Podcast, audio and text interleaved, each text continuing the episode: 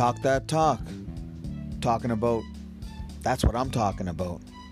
Are you talking to me? Talk that talk. Provided by Off the Hook, the platform for the people. Step into the studio and talk that talk.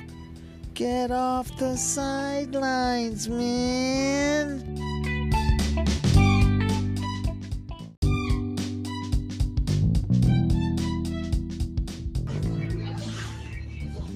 Keep on talking in the free world.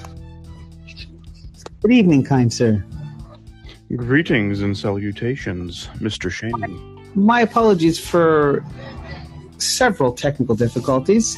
Full transparency, we have two phones on the go. I left the Jays game early so I could make sure that we did our Talk That Talk, the official fan reaction post show after WWE SmackDown. And when I do it from one phone, I'm logged in as off the hook and I'm not able to log in under my own name. And when I do it from two phones, I have both of them going. So, needless to say, I had to log in and log out. And anyway, here we are. I can. Uh, I'm. Ju- I have the uh, Blue Jays on in the background, and I see they're doing very well. Well, it's interesting that you say that. So, um, again, I'm too honest for my own good, but it's the only thing I know is that so it was a little uh, dicey this evening. Normally, as I said before, on Monday uh, we do Blue Jays talk that talk, but on Mondays and Fridays, wrestling always takes priority. However, tonight was very unique. It was Jackie Robinson Day. It was the 75th anniversary of Jackie Robinson. Very important again to the world, to the sports world, to MLB, to wrestling, to everything. And uh, so I wanted to be in the building for that. So, all that being said, I picked up SmackDown a little way through. And to be perfectly honest, I was going to ask you if we were going to delay it a little bit, but I didn't want to delay it because, uh, like, I, I really enjoyed that last match and I wanted to chat right away. So I'm watching in the background the in, the beginning right now. All right, no problem. So, um, just out of curiosity, where did you actually catch it from? And you know what? No, I thought I was watching from the beginning, but they're not allowing me to rewind. Well, we'll we'll just do this. Let's just take it right from the top because, uh, and uh, I'm not worried about spoiler alerts because as soon as we go off the air, I'm gonna uh, recap it, and it only lets me go back so far. Long story, but uh, let's take it from the top because I want to chat about all of it and, and the parts that I missed, even though I didn't see them live. And even though I'm going to watch them afterward, I want to talk about them now if that's cool with you. I don't know if, if you're okay with that, just so you're going to be kind of walking me through. But I do want to weigh in on my thoughts because uh, you know, I was looking forward to this tonight because we're getting close to WrestleMania Backlash. And, you know, we had some things that we were looking for tonight. And uh, I, I didn't see Roman Reigns tonight. So I'm hoping he. Uh, kicked off the show, and I'm looking for your thoughts on that. I'm expecting your nonsensical foolishness dogging the head of the table, but I'm also I'm also looking for your information so I can weigh in. So I'm looking for you to be as unbiased as possible in your biased commentary. Well, I, I don't know how unbiased I'm really going to be because I am the man of the biases, and um, you know he is the ass of the table, and of course, Uh, we're off to a horrible start already. and of course, the ass of the table was nowhere to be seen tonight. Really, Roman Reigns was not on the show tonight. Not for one second was Roman Reigns in there at all tonight. Okay, so do you mind? Normally, when the show ends, and what I love to do, and and you know, I appreciate that you rolled with me on this. You know, I don't know. I guess it's been I don't even know how long we've been doing this now, but it's been weeks and weeks and weeks ago where I said, you know, instead of taking it from the top right at the beginning, I want to react initially to what we just watched, which you know I appreciate you roll with me on that. So we have to see that. So you know what? Did RK Bro lead off the show? RK Bro did lead off the show actually, um, and they uh, they called it uh, Tweedledee and Tweedledum. Um, Well- who uh, who then came out and you know without of course the ass of the table anywhere to be seen. Um, RK Bro did accept the challenge of the Usos. So that will be the unified tag team title match at Backlash. Um, you know, and of course the Usos went on to try and tell you know RK Bro that you know they were the longest reigning defending SmackDown Tag Team Champions ever. Well, Randy Orton thought it was best that he would just let them know that just because they're that, that doesn't mean anything. And he went on to list his accolades and how well he's been doing and how history, what history he's been making for the past 20 years. And of course, you know, to let them know that he has one of the most dangerous moves of all times, and it's only three letters, and it happens out of nowhere. So, you know, the Usos weren't too happy about that, and uh, but that was okay. You know, they left. They they they scurried away, as Randy Orton said. You know, they were their leader let the bitches off the uh, off their leash. Whoa, whoa, whoa, whoa, whoa! Whoa! It's just the the, the disrespect that just gets poured on the bloodline is just it's got to be a violation of some sort uh, on, on on this talk that talk. Like it's just relentless. I, I never called them the bitches. I call them Tweedledee and Tweedledum, the ass of the table, Mister Dick. Those are my names. All, all, Randy all, Orton en- did all endearing terms. My apologies. Absolutely, I mean the best by that. Um, and of course, you know, Randy Orton was the one that said, you know, the bitches have been let off their leash. And, you know, I have to agree with him. Because, you know, the ass of the table always has them, you know, tied up beside him. So, so, so then they leave, and uh, you know the music plays of Randy Orton. You know, they, him and Riddle climb the climb the ropes in celebration before the Usos come and attack Riddle on the top row. Usos. So that's where that led to. So that was all right. So we will get the match, the unified tag team title match at Backlash between RK Bro and the Usos. Bro, WrestleMania backlash, if you will. That's um, that makes me cringe. So uh, I quote: uh, "Did you see the Blind Side? What blindside? The movie The Blind Side." Oh yes, I'm sorry. I thought you meant there was a blindside happening in the in SmackDown. Yes, I've seen that movie. So when you say WrestleMania backlash, how do those words feel coming out of your mouth? Uh, terrible. Ah, you let me down, man. I don't know the movie word How, for word. how do like those words do. taste coming out of your mouth? That's the proper. Sorry, I messed up the quote, so I'll give you one more kick at it. How did those WrestleMania backlash? How did those words taste coming out of your mouth? Oh, I, I don't know the quote, man. Like vinegar. That's when. Uh, that's when Sandra Bullock, who was playing the mom, and then what's her boy's name? Country and Western star. Tim McGraw is playing the dad. Uh, Great actor, by the way.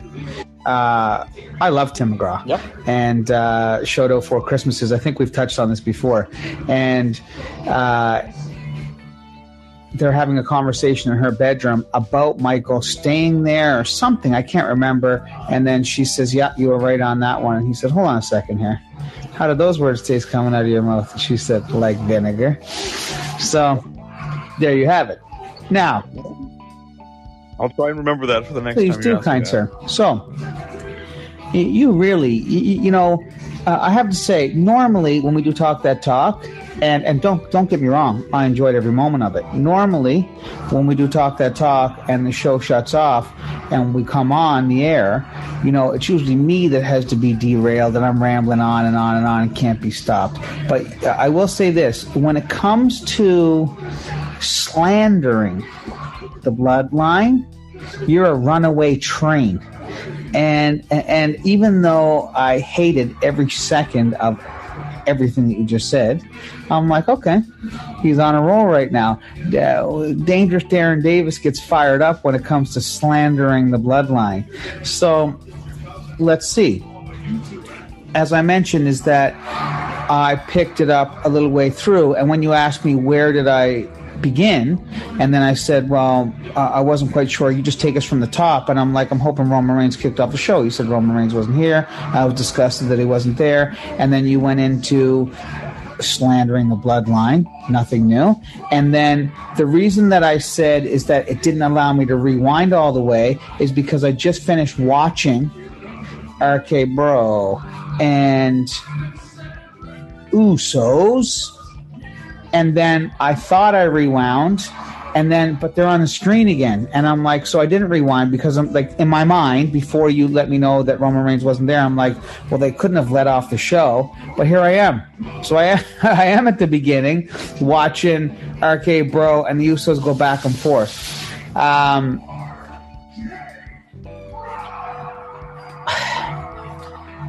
before and this is nothing against RK Bro and Usos. I love both of them. Of course, the Usos are my boys. But, Darren, uh, all jokes aside, how are we? I mean, we've come to grips with, unfortunately, just like we've come to grips. I joke, I joke, I joke, I kid, I kid, about you know, WrestleMania Raw, WrestleMania SmackDown, WrestleMania this, WrestleMania that, WrestleMania everything. Everything's WrestleMania. So uh, we've come to grips with all that. But, and we've also come to grips with a 180, you know, new season starting after WrestleMania. And then they want to throw this WrestleMania backlash in the mix. So then we're doing a 180, we're not doing a 180. Some scenarios we're doing a 180, some scenarios we're not. So we're confused. So then, all that being said, where is Roman Reigns? Where is Brock Lesnar? I know she's not on SmackDown, but where is Becky Lynch? What in the name of Christ is going on, Darren? Like, are, is this is has this now turned into the quote unquote off season, and we're giving people like vacation time? Is this what's happening right now? I, I, I don't know honestly. Uh, Brock Lesnar, I, I don't give two shits as to where he's located personally. Whoa! Um, I honestly don't. And uh, if he never came back, it wouldn't bother me in the least. Um, but for our champion, current ass of the table, um, you know, well, let's just you should just left it as our champion. He's the tribal chieftain. Acknowledge him. The tribal ass. Um, and I don't know where he is. He's um, he, he's taking a look at uh, Brock Lesnar's previous past and is just showing up when he pleases. Is all I'm going to say to that because he was there last week. Um, you know, just to give his his instructions to his bitches. Um, and then he left. The this show, this show has been completely derailed by a maniac known as Dangerous Darren Davis. Now he's just he, he now thank you for nothing, Randy Orton. You've given now Dangerous Darren Davis a so called license to now break out the bitch's word when referring to the longest reigning tag team champions of all time. I'm actually going to thank Randy Orton for allowing me that terminology. It's fantastic and it's used in the most, most, most respect. Um, yeah, I, uh, I'm sorry. I stand corrected. I, I stand corrected. I apologize. Uh, of course, I should have known that uh, the most respectful way possible. My apologies. Absolutely, and I and I thank you for the apology. So I will give you this. Uh, thank you. And, um, you know, so I don't know where he is. He's got his bitches doing his work for him like always. He's not around. And for Becky Lynch, well, I don't know. Maybe she's just trying to grow her hair back or something like that. I don't know where she is, but it, it, it's it's it's all over the place, man. You know, you don't have a unified title. You don't have your champion there. Um, and for you know to make him unified, like he supposedly is, you would have thought he would have been there every week on both shows. Um, he didn't show up on Raw with Tweedledee and Tweedledum this past Raw. He was nowhere to be seen tonight. And so I I don't know. Can't tell you where they are, to be honest with you. I don't know. So if this is the way we're going, well then I guess you're right. This is the off season and the ass is sitting on his ass and uh, uh, the boss is not the boss, sorry you know, uh, Becky Lynch is At home, I guess. Okay, yeah. So, in all seriousness, now, and I mean, we joke, we joke, we joke, we kid, we kid. But in all seriousness, we have been riding high for months on end as we were on the road to WrestleMania, all the way from Royal Rumble.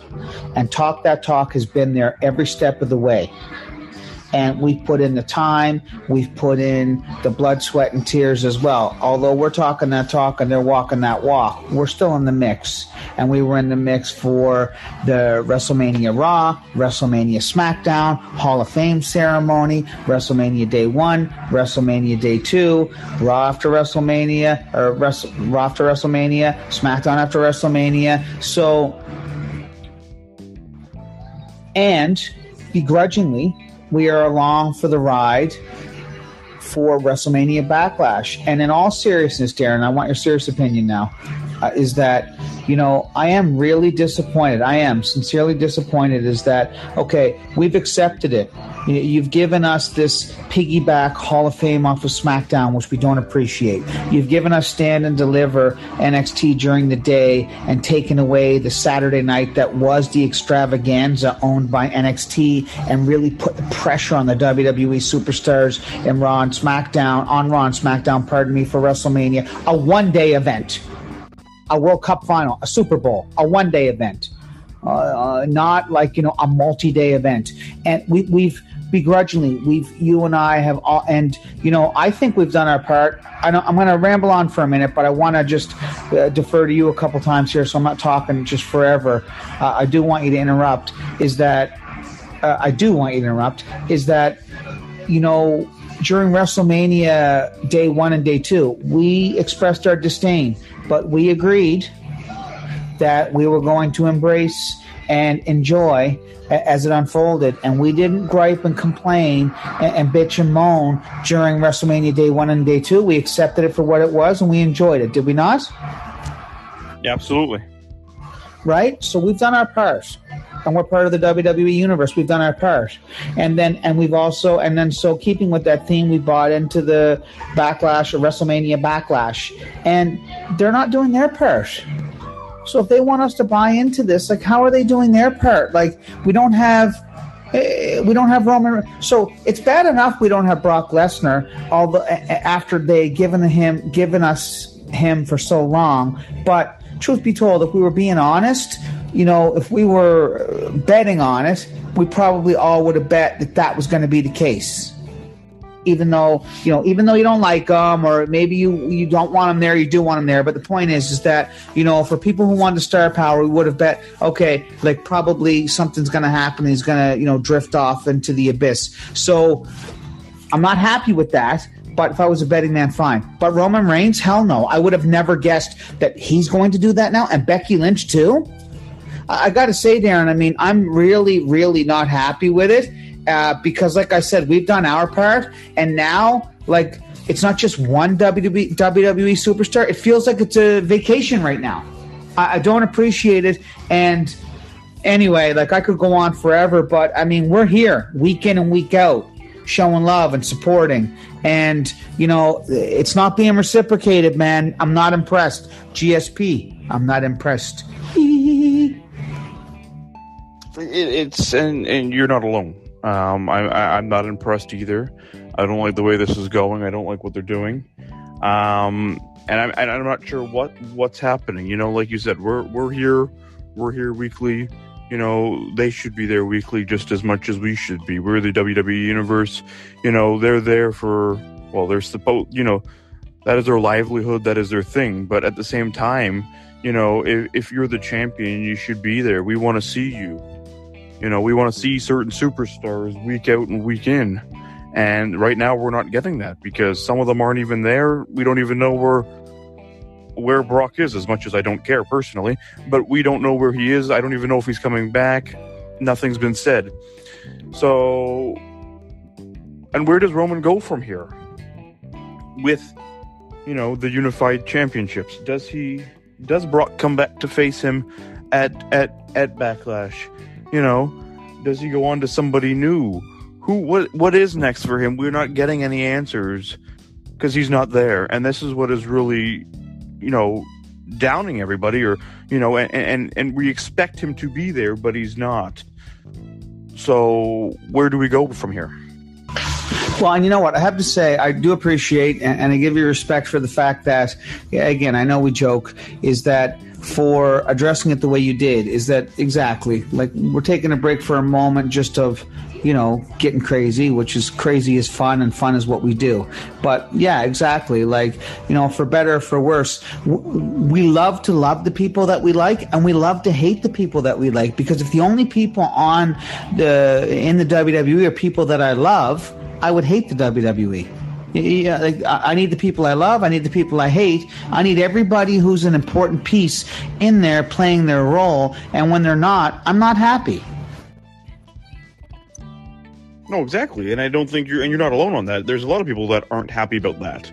But, you know, when do we get what we want? Will we get that? It, it's a, it's a, it's a conversation that we could talk for hours on.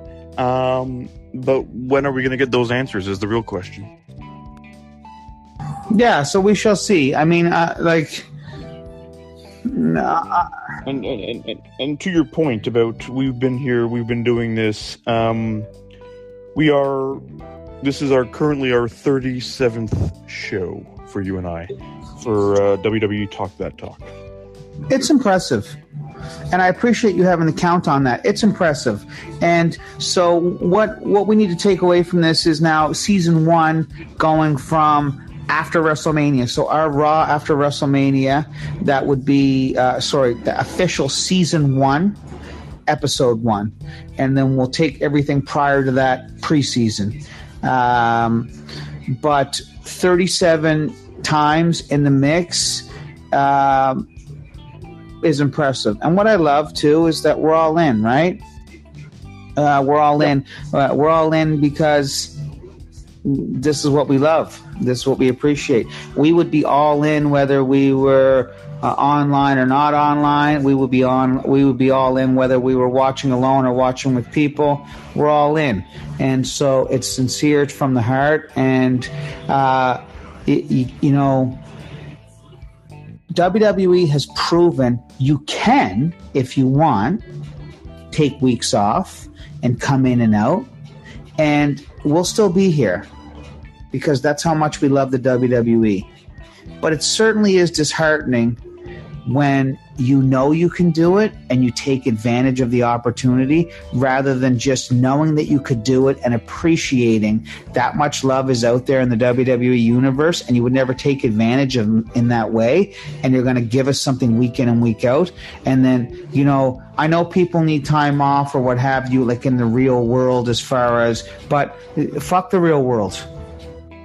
This is wrestling man. This is the wrestling business all the generational WWE superstars that we've known and loved over the years, they did not have any time off. Now they paid the price for it, but that's why they're going down in the history books.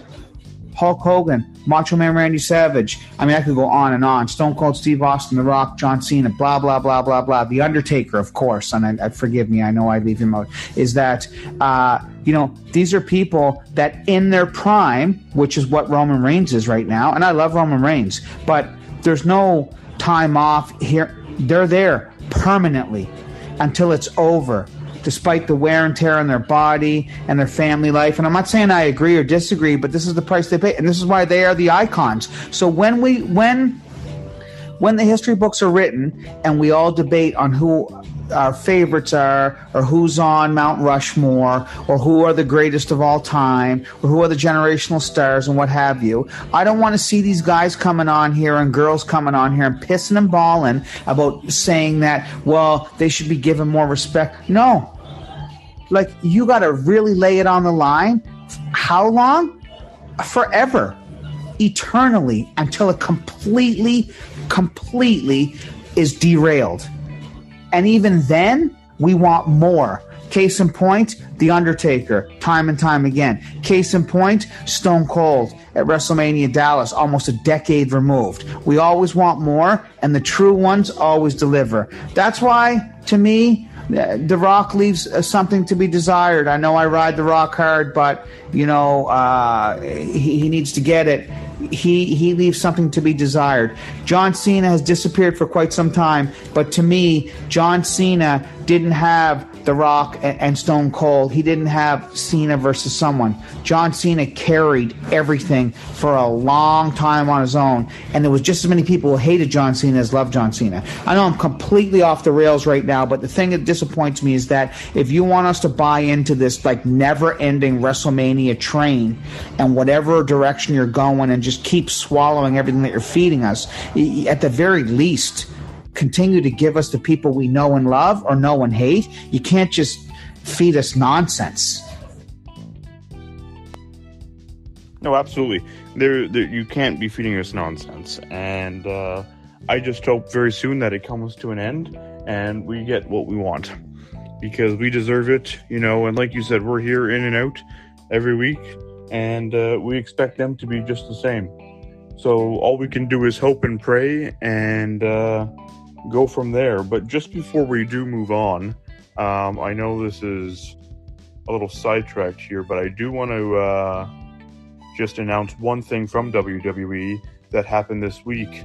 Um, so the WWE has announced uh, the other day there that in, on September 3rd, um, there will be a WWE's first UK stadium show in 30 years.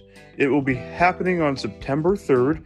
It is going to be a pay per view, and it is at the Principality Stadium in Cardiff, Wales. And uh, I'm very excited for this. Um, WWE has has said that over 59,000 fans have registered for tickets to the show, and I believe it is April 12th when uh, the pre-sale does start. So I'm excited for this. The stadium looks huge, um, and I feel like it's going to be a very entertaining show come September. And uh, good on the UK for getting the WWE back there in a big way, like they have uh, with this new pay-per-view coming in September. Absolutely. I appreciate you mentioning that. Yes. So, I mean, you know, it's certainly a global brand, and the UK in general, you know, are passionate sports fans. It's going to be a magnificent show. I know you sent me offline. My apologies for not responding. I was a little bit all over the place this week, but you sent me a picture of, hi, it's a bunny cereal. Uh, with that announcement. And uh, I'm looking forward to everybody on that side of the world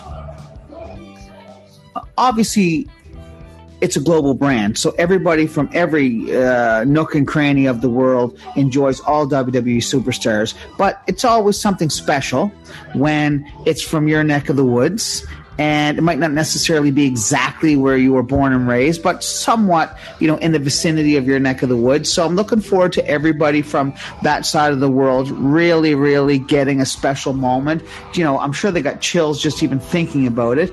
And there's nothing there is. I mean, and you and you and I are both master soccer fans. There is nothing.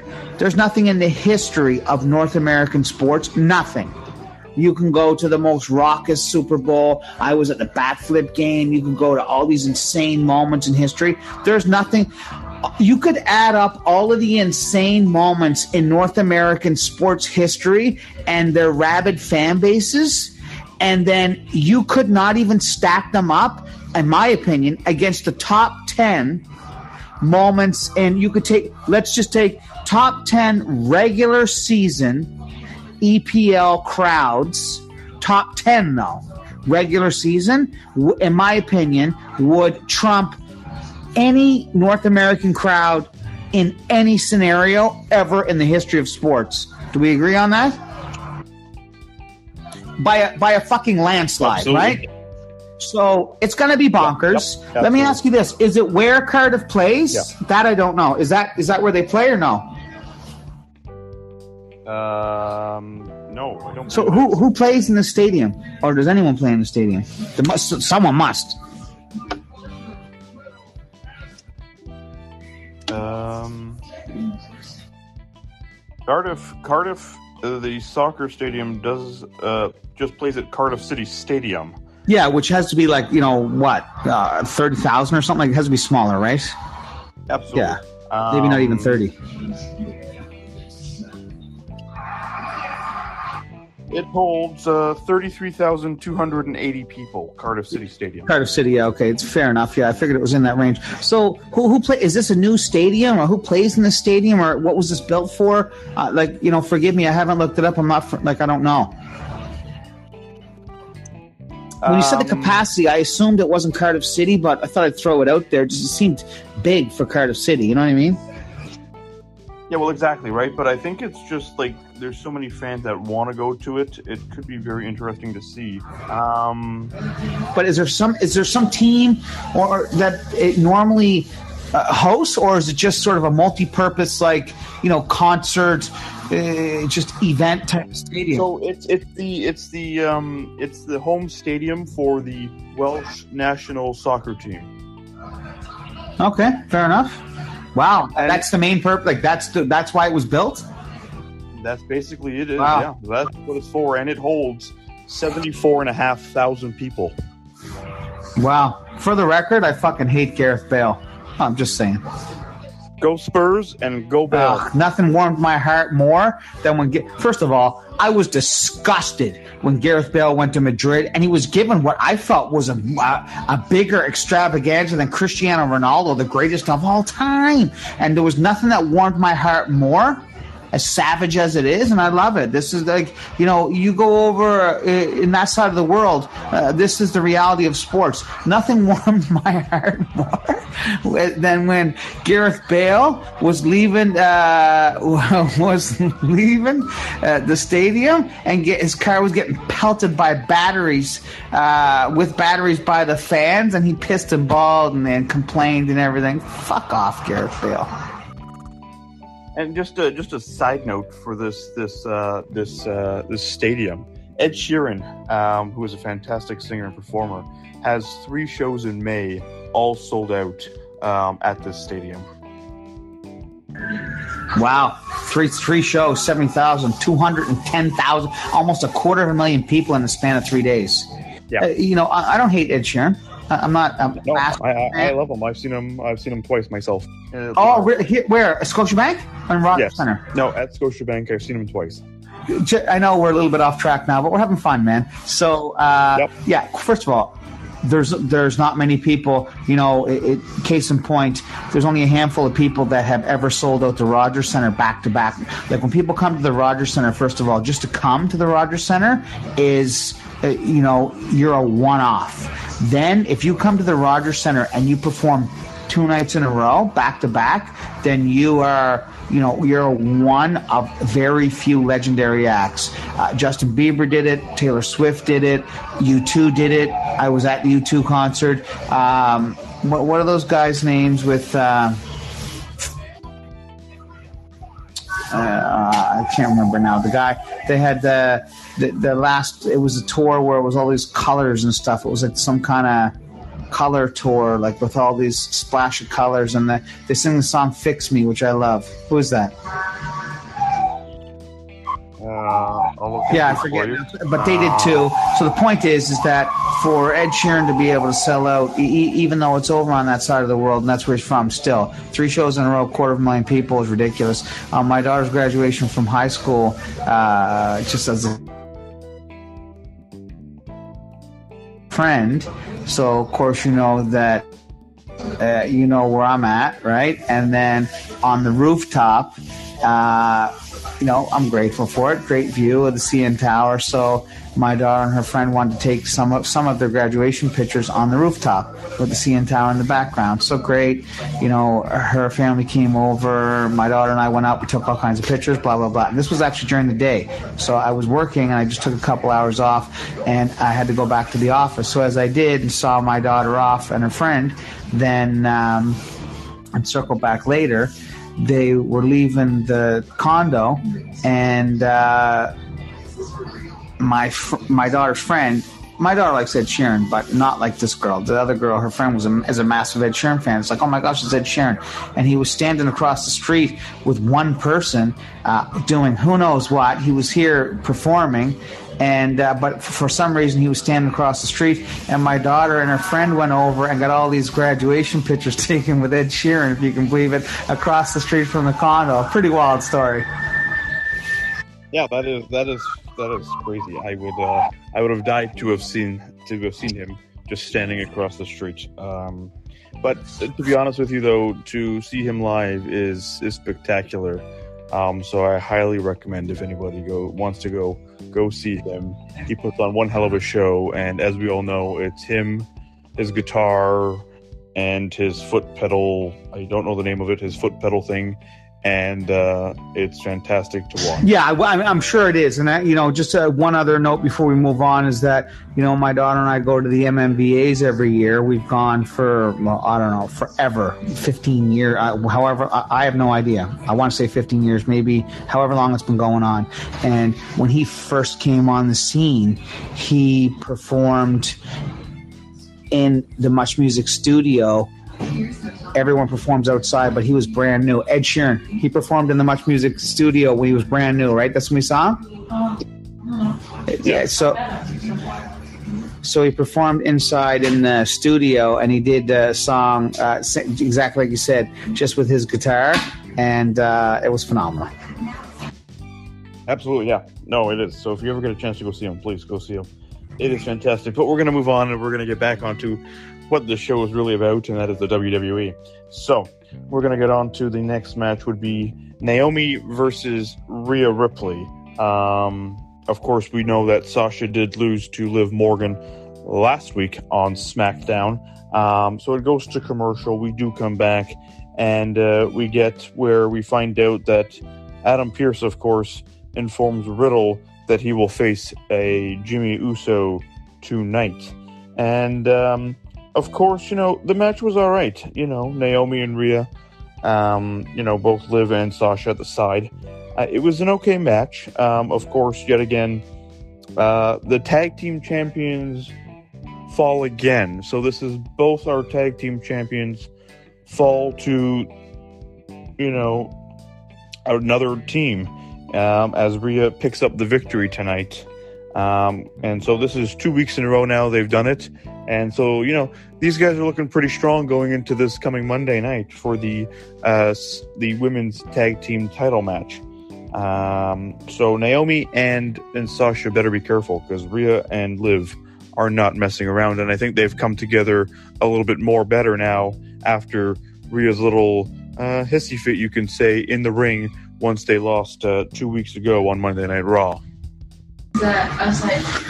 But what is the point of all of this? What is the point of all of this? And, and if I may, let me just pause for one moment, if I may. One moment, okay, please? Absolutely. Thank you. And uh, as he pauses and does his business, we will continue on about Naomi and Rhea.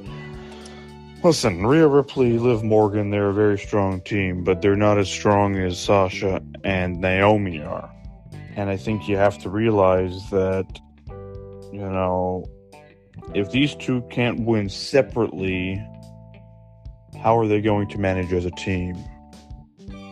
I don't think they're going to last very long, Naomi and Sasha. I don't think they're going to be team champions for very long. They don't. I don't think they've got the chemistry to do it, and their their egos are too big to be champions and a tag team for too long.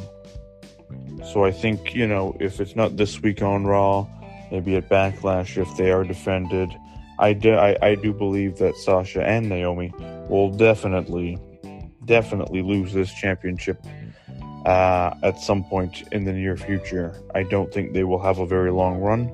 I don't think they have it in them to have a very long run. And I think both of them know that they need to be on their own fighting for singles championships and not tag team championships. Yeah, so uh, sorry to go MIA for a second. Sorry to go MIA for a second here. Uh, so what I would say about this is that why are we getting this? What what why are we getting individual why are we getting individual opponents? So this goes back to my situation where I was saying is that Sasha Banks might as well turned on Naomi to begin with is that even though if they got love for each other, then if we're going to have to deal with this nonsense, then what's the point? You know, and Naomi versus, uh, ironically enough, I'm watching this now. Naomi versus Rhea Ripley, right? Which is what we got, right? Yes, that's what we got. And, and, I mean, you know, this individual matchup is, you know, prior to this tag team that I'm not a fan of. You know, I'm trying to fit a square peg in a round hole, to be honest, and say like, oh yeah, like I, I love Sasha Banks and I love Naomi, which I do, but I don't like the tag team. It's not. We got to be honest, man. This is this is not a fit. It's not.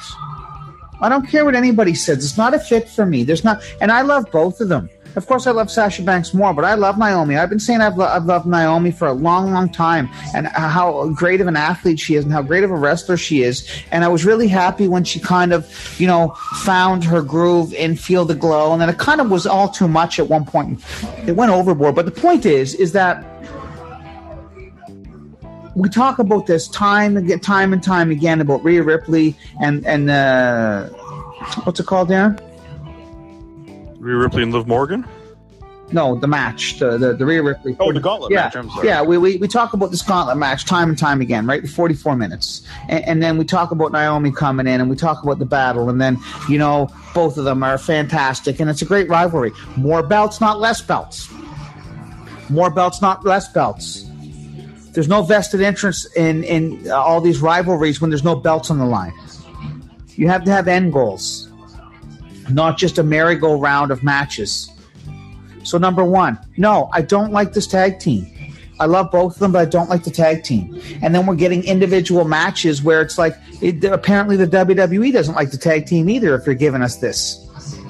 You know, and then what are we going to see? We're going to see Liv Morgan and, uh, well, we're going to see Rhea Ripley turn on Liv Morgan at WrestleMania Backlash and then are we going to see Sasha turn on Naomi like a call for at WrestleMania Backlash as well? And then they're both going to just go their separate ways. Who knows? But the point is, is that you know I don't appreciate any of it. We need more belts, not less belts. We need a Raw and SmackDown heavyweight intercon. Here's what we need: Raw, SmackDown, heavyweight, both brands.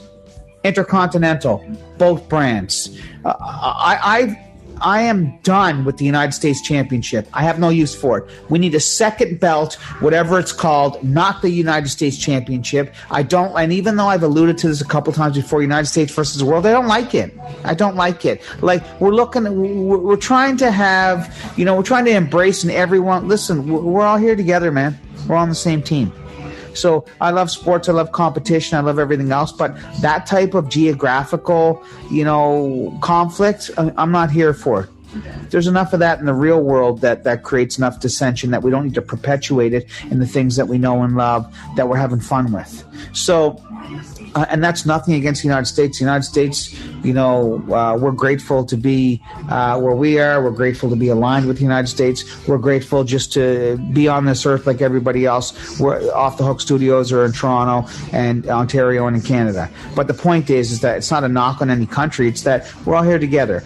But I do appreciate the fact that you know the United States title is another title in addition to the Intercontinental title. I just don't think it should be you know a geographical title. So whatever that is, maybe something we can take away and chat about. So another title. So you got two more on the go, and a 24/7 title uh, on each brand, which can be injected into pop culture. And so, so, uh, my point is, is that we're, we're, we're being led down this path where we didn't want, well, I didn't want a tag team in Sasha and Naomi. We got it, and now it's being taken away from us as soon as it was given to us. And then inevitably, the way that they're rolling it out, it's going to be taken away from us again at uh, WrestleMania Backlash. When ironically enough, Naomi and Rhea Ripley is a great rivalry. We saw that at the Gauntlet match, and that's when you need more belts on the line. I could go on about this for hours, man. It's just a travesty of justice on all fronts. With we need more belts not less belts. All right, we're gonna move on, and we're gonna go to a recap of um, Madcap Moss and uh, Happy. Oh, Cole. I thought. Hold on a second here. So we're not referring to uh, Butch as Butch. We're calling him Pete Dunne. I'm personally referring to uh, Walk with Elias and not Ezekiel. And then so we certainly can't give Madcap Moss his props. Is that that's Washabi, Brendan Schaub as you as you uh, please as you uh, request. Washabi here against uh, Baron Corbin uh, last week and their whole breakup catastrophe thing that went on. And then we go into the back with an interview with, with Baron Corbin. Um, and he seems to think that, you know, he can, he can, he's going to be able to beat down Washabi and give him a beatdown of his life, and he's going to get one tonight, he says, um, in his match. So we go through there, and then we get to an interview with Mad, oh, sorry, Washabi, um, with Drew Gulak.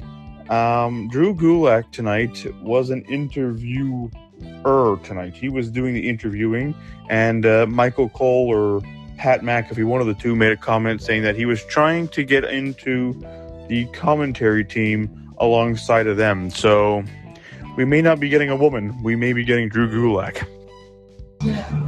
You couldn't have said anything more disturbing to me tonight, not you, meaning that not you're saying it, but you couldn't have relayed more disturbing news to me tonight other than that. I didn't see that. I can't believe that. I'm disgusted with that.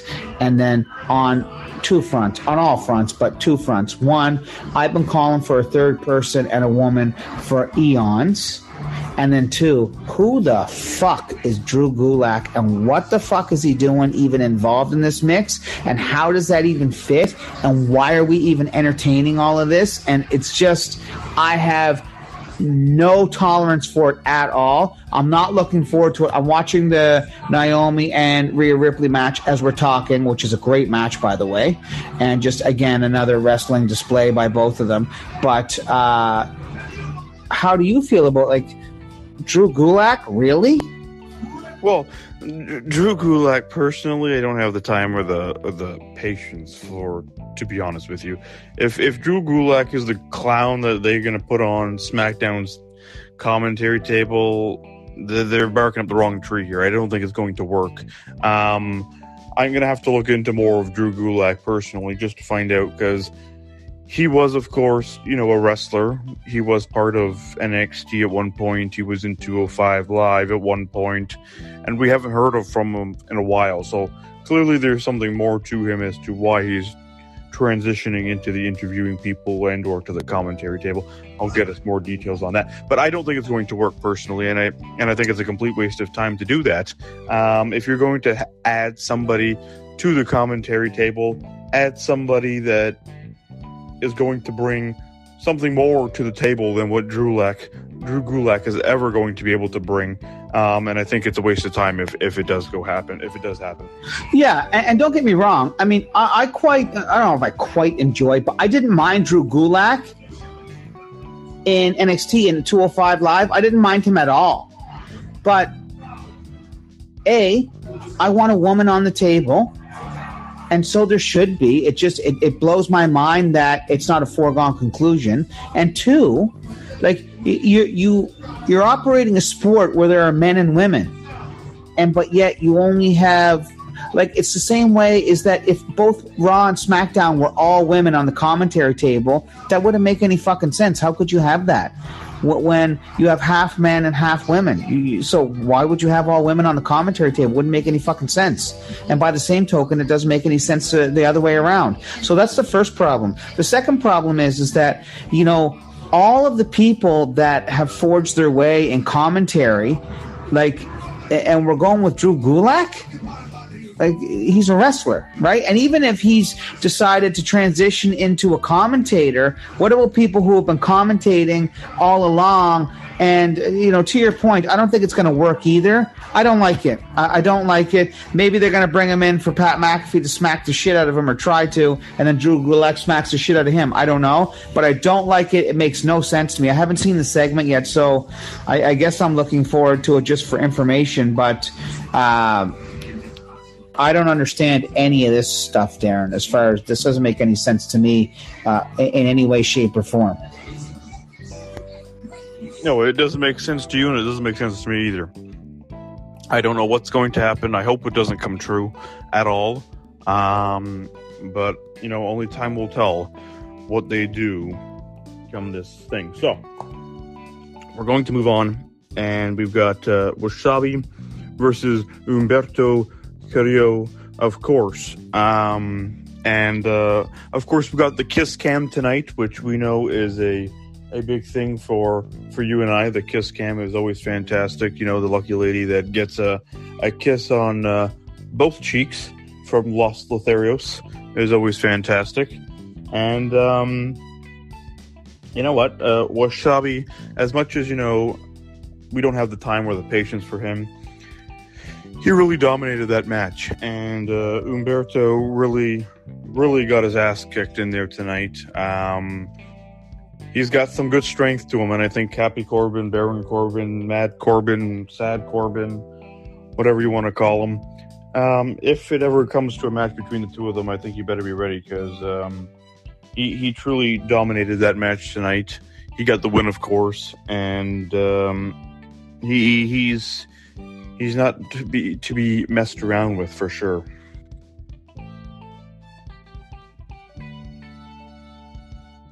We're talking about Washabi's not to be messed around with. It, when you watch this match, which I know you will get to eventually, Yeah. you will see what how dominant he was tonight against Humberto. Well, here's the thing: is that I hear you. and, Like you know, as much as it pains me to say it, you know, I know that um, I know that he's powerful, right? And uh, we certainly know that. It bothers me to even acknowledge it, but we know that he is. Uh, but what also disappoints me is that Humberto, you know, might not be as powerful per se, but he's no walk in the park. And both, uh, who, who's the other half of, of uh, Los Lotharios, Humberto and um, Angel Garza, both phenomenal Garza. technical wrestlers and big boys in their own right. And yeah, shout out Ravishing Rick Rude for uh, sparking the kiss cam. I don't think Rick Rude, Ravishing Rick Rude, might have been the first one to sort of go that route, but shout out Rick Rude, Ravishing Rick Rude, and uh, thoughts and prayers with his family and friends. Didn't wasn't it the great Khali that started that back in the day? No, had to be before. Now, maybe so. Maybe you're right about the quote unquote kiss cam. He might have started, but uh, you know, uh, ravishing Rick Rude was the one. Like ravishing Rick Rude was was was on the scene. Officer on the scene. Officer on the scene. Long before the Great Khali, and uh, just a uh, so no. I mean, but the Great Khali might have introduced the actual kiss cam, but ravishing Rude was you know shouting out the lovely ladies in the crowd. Just a, a word to the wise for the callers. This is Talk That Talk, the official fan reaction show before and after every WWE Raw, SmackDown, and pay per view. And, you know, so the heart and soul of the show is the WWE Universe. That being said, you know, we find our way through like everyone else does as we, you know, embark on a new journey. And in the beginning, you know, we were all too quick to just bring in and just so anxious to bring in anyone that was willing to speak. And oh wow, like someone's listening and they want to talk, and that's great. And uh, let's bring them in. And then you know, uh, lo and behold, you find, and this is the world. And I don't begrudge anyone. You know, there's seven and a half billion people in the world. Lo and behold, there's people in the world who just live to come on and, and you know talk nonsense or, or be ignorant or whatever the case may be for no other reason than their own insecurities. And but you know that's that's part of that's part of being out in the mix. I say all that because without babbling on forever, you know, any normal call-in radio show, there's a producer, they're screening calls, and they're, doing a Q&A before you can even get on the air. That I don't agree with either. But when you're coming on the show, we go segment by segment and we're going to isolate some questions. We're going to introduce uh, sorry as we isolate each, each segment we're going to start introducing questions per segment to pose to the wwe universe. And if you have something to contribute you can weigh in in the comments. And then as you weigh in in the comments then we'll bring callers in as we see fit. When we know that like if you want to come on here and say you know you guys are talking fucking nonsense and i completely disagree and drop f-bombs no problem. But you know when you don't have your if your icon is not a picture of yourself fuck off if your name is not your own name fuck off if you're not dropping comments in there that are relevant to what we're doing and you haven't watched the show, fuck off. And we're uh, we're we want everyone involved. And again, in a perfect world, everyone will be chatting together. But we're not in desperation mode over here. Like, let's not get confused, people. We're good. We're having a good time. We're enjoying ourselves, and we would love nothing more than a non-stop barrage of people coming in and out to give their opinion. I could, I couldn't care less about how many people are listening or aren't listening, but what I could care about is that how many people contribute because you know I'd love to know what everyone thinks. But we're not uh, like all these people surfing around looking to come in. We live and learn we learned our lesson and we're moving on. I just thought I'd inject that. And uh, now going back to Los Lotharios, yes, we're all here for a good kiss cam.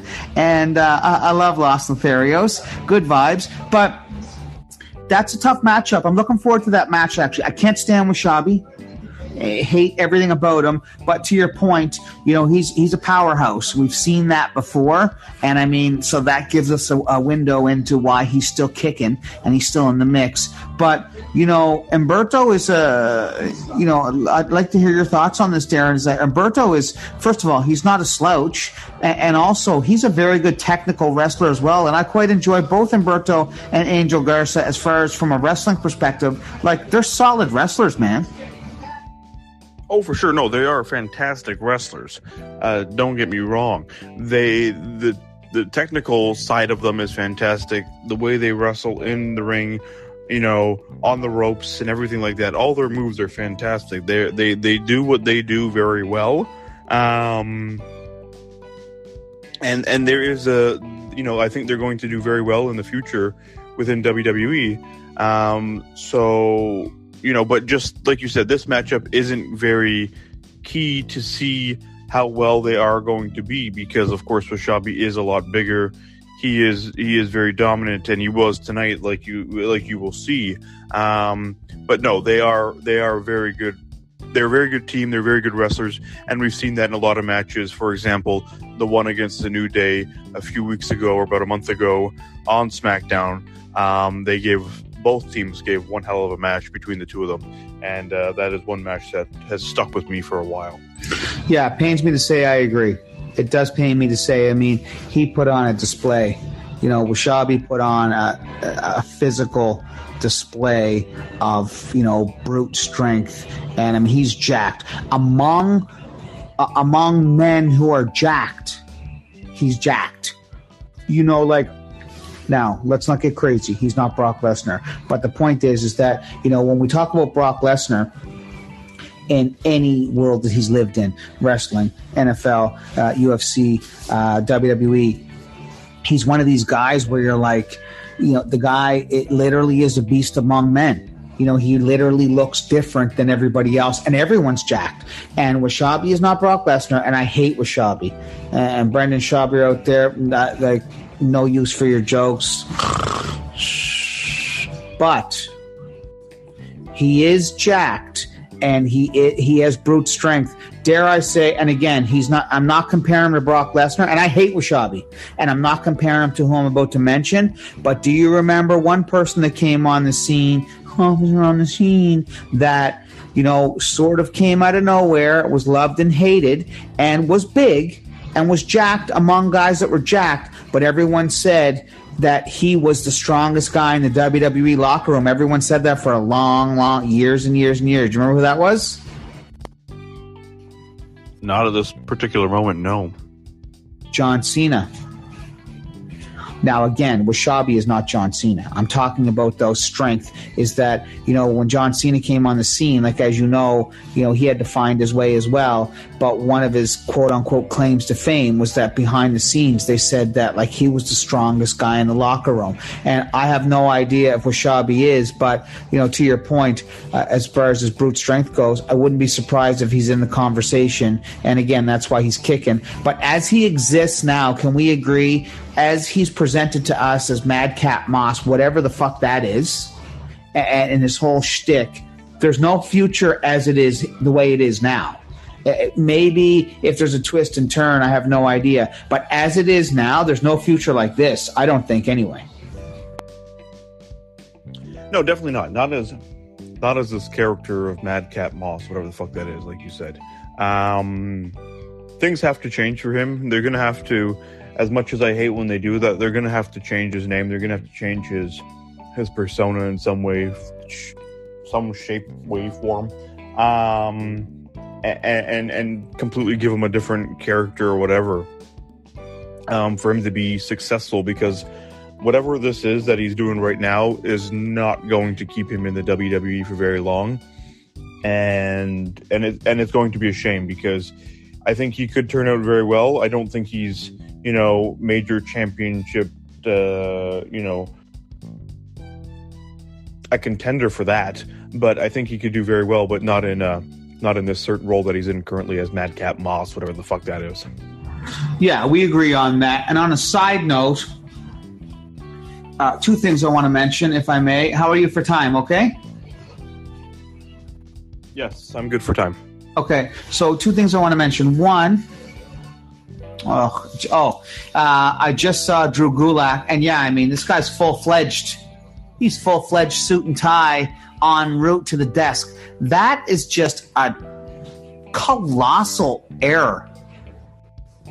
It- like, anyway, I'm not going to go on forever. It's wrong and it's not about oh like you need to give someone a chance no it's not about giving anyone a chance there's a, there's this is a, a, a men's sport and a women's sport.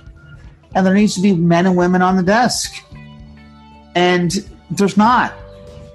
And on top of that there needs to be talented people on the desk. So before we even get to men and women jimmy smith is fucking useless on raw. Useless. So second thing I'll mention is that as they're going, I just saw Saskatoon on the screen. Did we get any Toronto love tonight uh, on any house shows coming through Toronto for this next wave of house shows this evening? Did we get anything? Wow, I- what's going on here, man? I wonder, I wonder if we But- get one before WrestleMania back. So I wonder if we get one before WrestleMania Backlash number one and number two. Like, where's our pay? Like, you know, we were left off the pay per view slate for a long time. Why?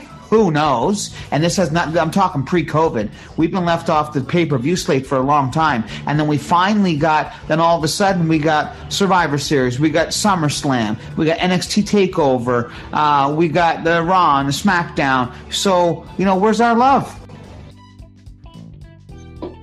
I um, as you say that, I looked into uh, WWE dates and events happening. They're not actually coming to Canada until October. Um, is when we're getting those shows. Um, and as of right now, uh, we are not listed as one of them coming. So, as of yet, we're not getting anything up until October. And how does that make sense? We're the fourth, so there is no Canada and United States as far as it goes. In my, not, this is not directed at you. This is just me on a side note. Is that when we talk about Canada versus the United States, there are many things that are different, but we're talking just city for city. We're the fourth largest city in North America. You're talking New York, LA, Chicago, Toronto. So the only debate is some people might debate. Never mind, every person that lives in the United States, I dare them to dispute this.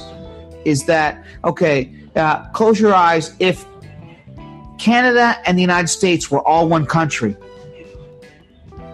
the only other city other than New York, LA, or Chicago that people in this one conglomerate of a country would possibly want to live in before they want to live in Toronto would be Miami because of the weather.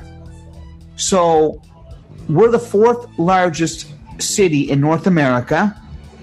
Not to mention, I'm, I believe uh, I could be incorrect, but I believe I'm correct. The fourth largest media outlet in North America, and on top of all of that, on a side note for sports, you know, not to mention that we have every team except the NFL, which is en route. But the point is, is that for you know sports that don't have to come here but come here voluntarily, specifically the WWE and then later on in life UFC, boxing has evaded us, you know, over the years, which is unfortunate. But you know, we did have George Chuvalo and Muhammad Ali. But the point is, is that look at the two WrestleManias that we had. You know, Hulk Hogan and Ultimate Warrior, and then uh, Hulk Hogan and The Rock. Th- never mind, it wasn't about the WrestleMania. The environment at the Rogers Center because it was Toronto, and because of the crowd that Toronto presents, because we, we march the beat of our own drum, is that of course we were cheering for Hogan. Everyone thought that everyone was going to cheer for The Rock. Is that that it, it, anyone can Google it? That is arguably one of, if not the best WrestleMania atmospheres of all time. Right? Yes, absolutely. So I lost you there, man. I'm pouring my heart and soul out here. You're not. No, I was talking, uh, and uh, the mute button didn't uh, didn't go off. Sorry. Oh, okay. You kind of gave me a complex over here. Um, so it's like, yeah. So the, the point is, is that you know we show up and show out, we sell out, and uh, not only that, like 10, 10, 10, 10. We give you even most recently, we gave you that. Like we're involved, we're engaged. Give us some love. We should be, in my opinion, Darren. I mean, you know, uh, like in my opinion, and I know you know, so I know New Orleans is infamous for hosting Super Bowls, and I know that that city is just equipped, and I know, you know, based on proximity to uh, Los Angeles and, and all the California cities, is that, you know, and the weather, is that it's a sought after situation for pay per views. And Dallas, of course, speaks volumes because of their new stadium. And then New York, of course, MSG. But the point is, is that, you know, Rogers Center, you know, when a ring is in there, it's 60 60,000 capacity, something in that range, 60 to 63. If it's in the summer, the roof can pop off and we can host it in the winter with the roof on. And our crowd rivals any crowd in the world. We're diehard wrestling fans. Some of the most monumental Wrestle, WrestleMania moments of all time have happened in this city. And we should be getting, I believe, one of the top four pay per views every year. And if anyone would disagree with that, we should at least be getting a pay per view per year, per calendar year, in my opinion. And it's disappointing when we don't. Absolutely. We should be definitely getting a pay per view or a top four pay per view each year for sure. Um, it's a shame we don't, and I would love to know why we don't. I don't think we'll ever get that answer, but it would be nice to find out. And to your point, um, when WrestleMania was here back in 2002, the it it is the record attendance um, for anything at Rogers Center with 68,237 people. Like you, and that was Hulk Hogan and The Rock, right? Yes. Yeah, and, and anyone who is a wrestling fan, totally unbiased. Yes, this is Talk That Talk provided by Off the Hook, and our studio is downtown Toronto. However, I challenge anybody. I'm assuming uh, everyone has seen it, and those who haven't, forget the entire WrestleMania. Anybody who YouTubes The Rock versus Hulk Hogan. What WrestleMania was that, Darren? 18? At WrestleMania 18, Yes.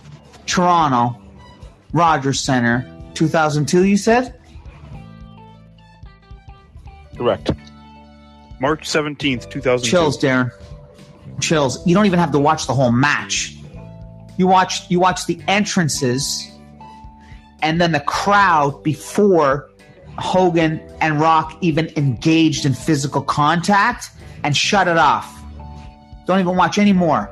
And that alone seals the deal. I get chills thinking about it. I've watched that so many times. I mean, that is the epitome of wrestling for me. Yeah, no, it, it, it, it is. I have watched it myself, and it is it is insane on how what the atmosphere is like just for all of for that match in general.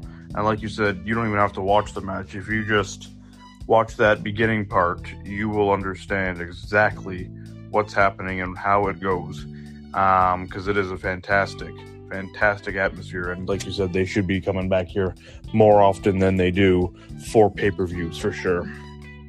Sorry, sorry. One other thing before we move on. You know what I love about Talk That Talk is that you know we give our initial reaction as soon as the show goes off air. albeit Raw, SmackDown, or pay per view. And then we go through every segment, unprecedented. However, we're passionate, we love wrestling, and we pour our heart and soul into this. And then, you know, so far since we began this show this evening, you know, we've run the whole gamut, right? We're talking about the UK, we're talking about the atmosphere in Europe. We're talking about UK fandom versus North American fandom. We're talking about Real Madrid. We're talking about. Uh, we're talking about uh, Ed Sheeran. We're talking about concerts. We're talking about graduations. We're talking about WrestleManias. We're talking about Toronto versus other North American cities. We're all over the place. I love it. Absolutely, can't can't go wrong with what we what we have done tonight. You know, as much as we do try and stay on track, sometimes you go off track, and it's always entertaining to see where it leads to, for sure. So we're going to move on, and we're going to go to Charlotte Flair in the back. She, of course, barges into Adam Pearce's office and demands an answer as to why or who, sorry, accepted the match between her and Ronda Rousey at Backlash in an I Quit match. Um, she doesn't get that answer due to the fact that Drew Gulak then interrupts um, and walks in because he wants an evaluation on his first interview that he, of course, had with uh, with Shanky, um, where Charlotte says, you know, if you want a true evaluation, how about you interview a real superstar like me? Um, and that's where it leads us to um, is in the ring um, in, with an interview with Drew Gulak with Charlotte Flair. Um, and as Charlotte likes to put it, she at at WrestleMania she was saving Ronda Rousey, and last week she was saving Ronda Rousey by not accepting this match, um, due to the fact that she believes that she will beat Ronda Rousey. She will make Ronda Rousey tap. Um, but the only thing, you know, Drew did ask her a question, and I thought that was really bizarre how he says, Well, you did tap. And her answer was, I was fixing my bra. And I'll be honest with you, I don't wear one. Um, thank God for that idea. Um, in any way, shape, or form. Congratulations. Thank you very much, kind sir. Uh, no, Um, hold on. I need a proper. I need a proper. I need a proper thank you. Sorry, my apologies. Uh, thank you. Um, but I do know for a fact that fixing your bra does not include you tapping on a surface like she did at WrestleMania. So her her whole thing about well, I was fixing my bra and all that, I I take that as pure bullshit. Um, and I'm not all for it. So she can she can go around giving the excuse that she was fixing her bra. I don't care. I'm not falling for it. I never will. And uh, and then she of course goes on to attack Drew Gulak and puts him in the figure eight. And uh, they've got to get the refs and people from the back to come out and stop her. So, um, I'm not a huge fan of Charlotte. I never will be. Um, uh, and I say this every time, and I will continue to say it. She gets what she gets because of her daddy, and that's. Woo! Shane, do you have anything to add? If by anything you mean everything, yes, indeed. So, first of all, that's Queen Charlotte Flair to you and the rest of the WWE universe. I may add, Drew Gulak. Who the fuck is this guy? So, like his journalistic skills, he doesn't need Charlotte Flair to evaluate it. Like the powers that be in the WWE universe at large, just you know, put out the poll. It, it's you know a negative five gazillion out of a hundred. So you couldn't make it as a wrestler, and now we got to watch you wear some suit from Tip Top or Moore's or wherever you're hacking it from, and then show up in the middle of the ring and have the audacity to try to even have a conversation with the Queen. She should have broke his legs. And you know, I don't understand how the WWE justifies the Queen having to share a ring with a peasant such as Drew Gulak, if that's even his real name. And this guy, I'm watching it now. Ironically enough, great time. He has nerve to hold the ropes for Charlotte Flair. Like, you know, this guy is a disgusting human being. He's a failed WWE superstar. He's a degenerate. Maybe, maybe, maybe on his best day, I, I don't know, he can do Charlotte's laundry, make her a sandwich, go get her a coffee. You know, some of these things. So moving forward, it's Queen Flair. Okay, this is the greatest woman's wrestler of all time. And I will say that, you know, and Drew Gulak is wearing a wedding ring too. Whoever had has been bamboozled into entering a lifelong relationship with Drew Gulak needs their head examined ASAP Rocky, number one. Number two, is that you know the train you are right the train has definitely left the station. Drew gulak is en route to being in this commentary world. Hopefully not en route to going to the actual desk. But uh, i'm not here for any of it and darren like i said man you know a la Sheamus's commercial snickers I said if we roll into certain people, and then if we bump into Charlotte Flair, same thing. It could result in you getting a moonsault. You know, I got to tell it like it is when I bump into Charlotte Flair and all the disrespect you're pouring on her name. Like you're, you're, you know, you're navigating through very, very treacherous waters with all of your negative energy toward like, you know, WWE first ballot Hall of Famers. I must say. Quite disturbing. Uh, I will forever and always trudge through those waters when it comes to certain people, aka ass of the table, aka I get what I get because I'm daddy, aka Tweedledee and Tweedledum. So, or in the great and fantastic words of Randy Orton, the bitches. Oh, it's just like someone needs to censor dangerous Darren Davis, man. He's just completely out of control, shows off the rails, just complete and utter madness. Queen Charlotte. Ooh.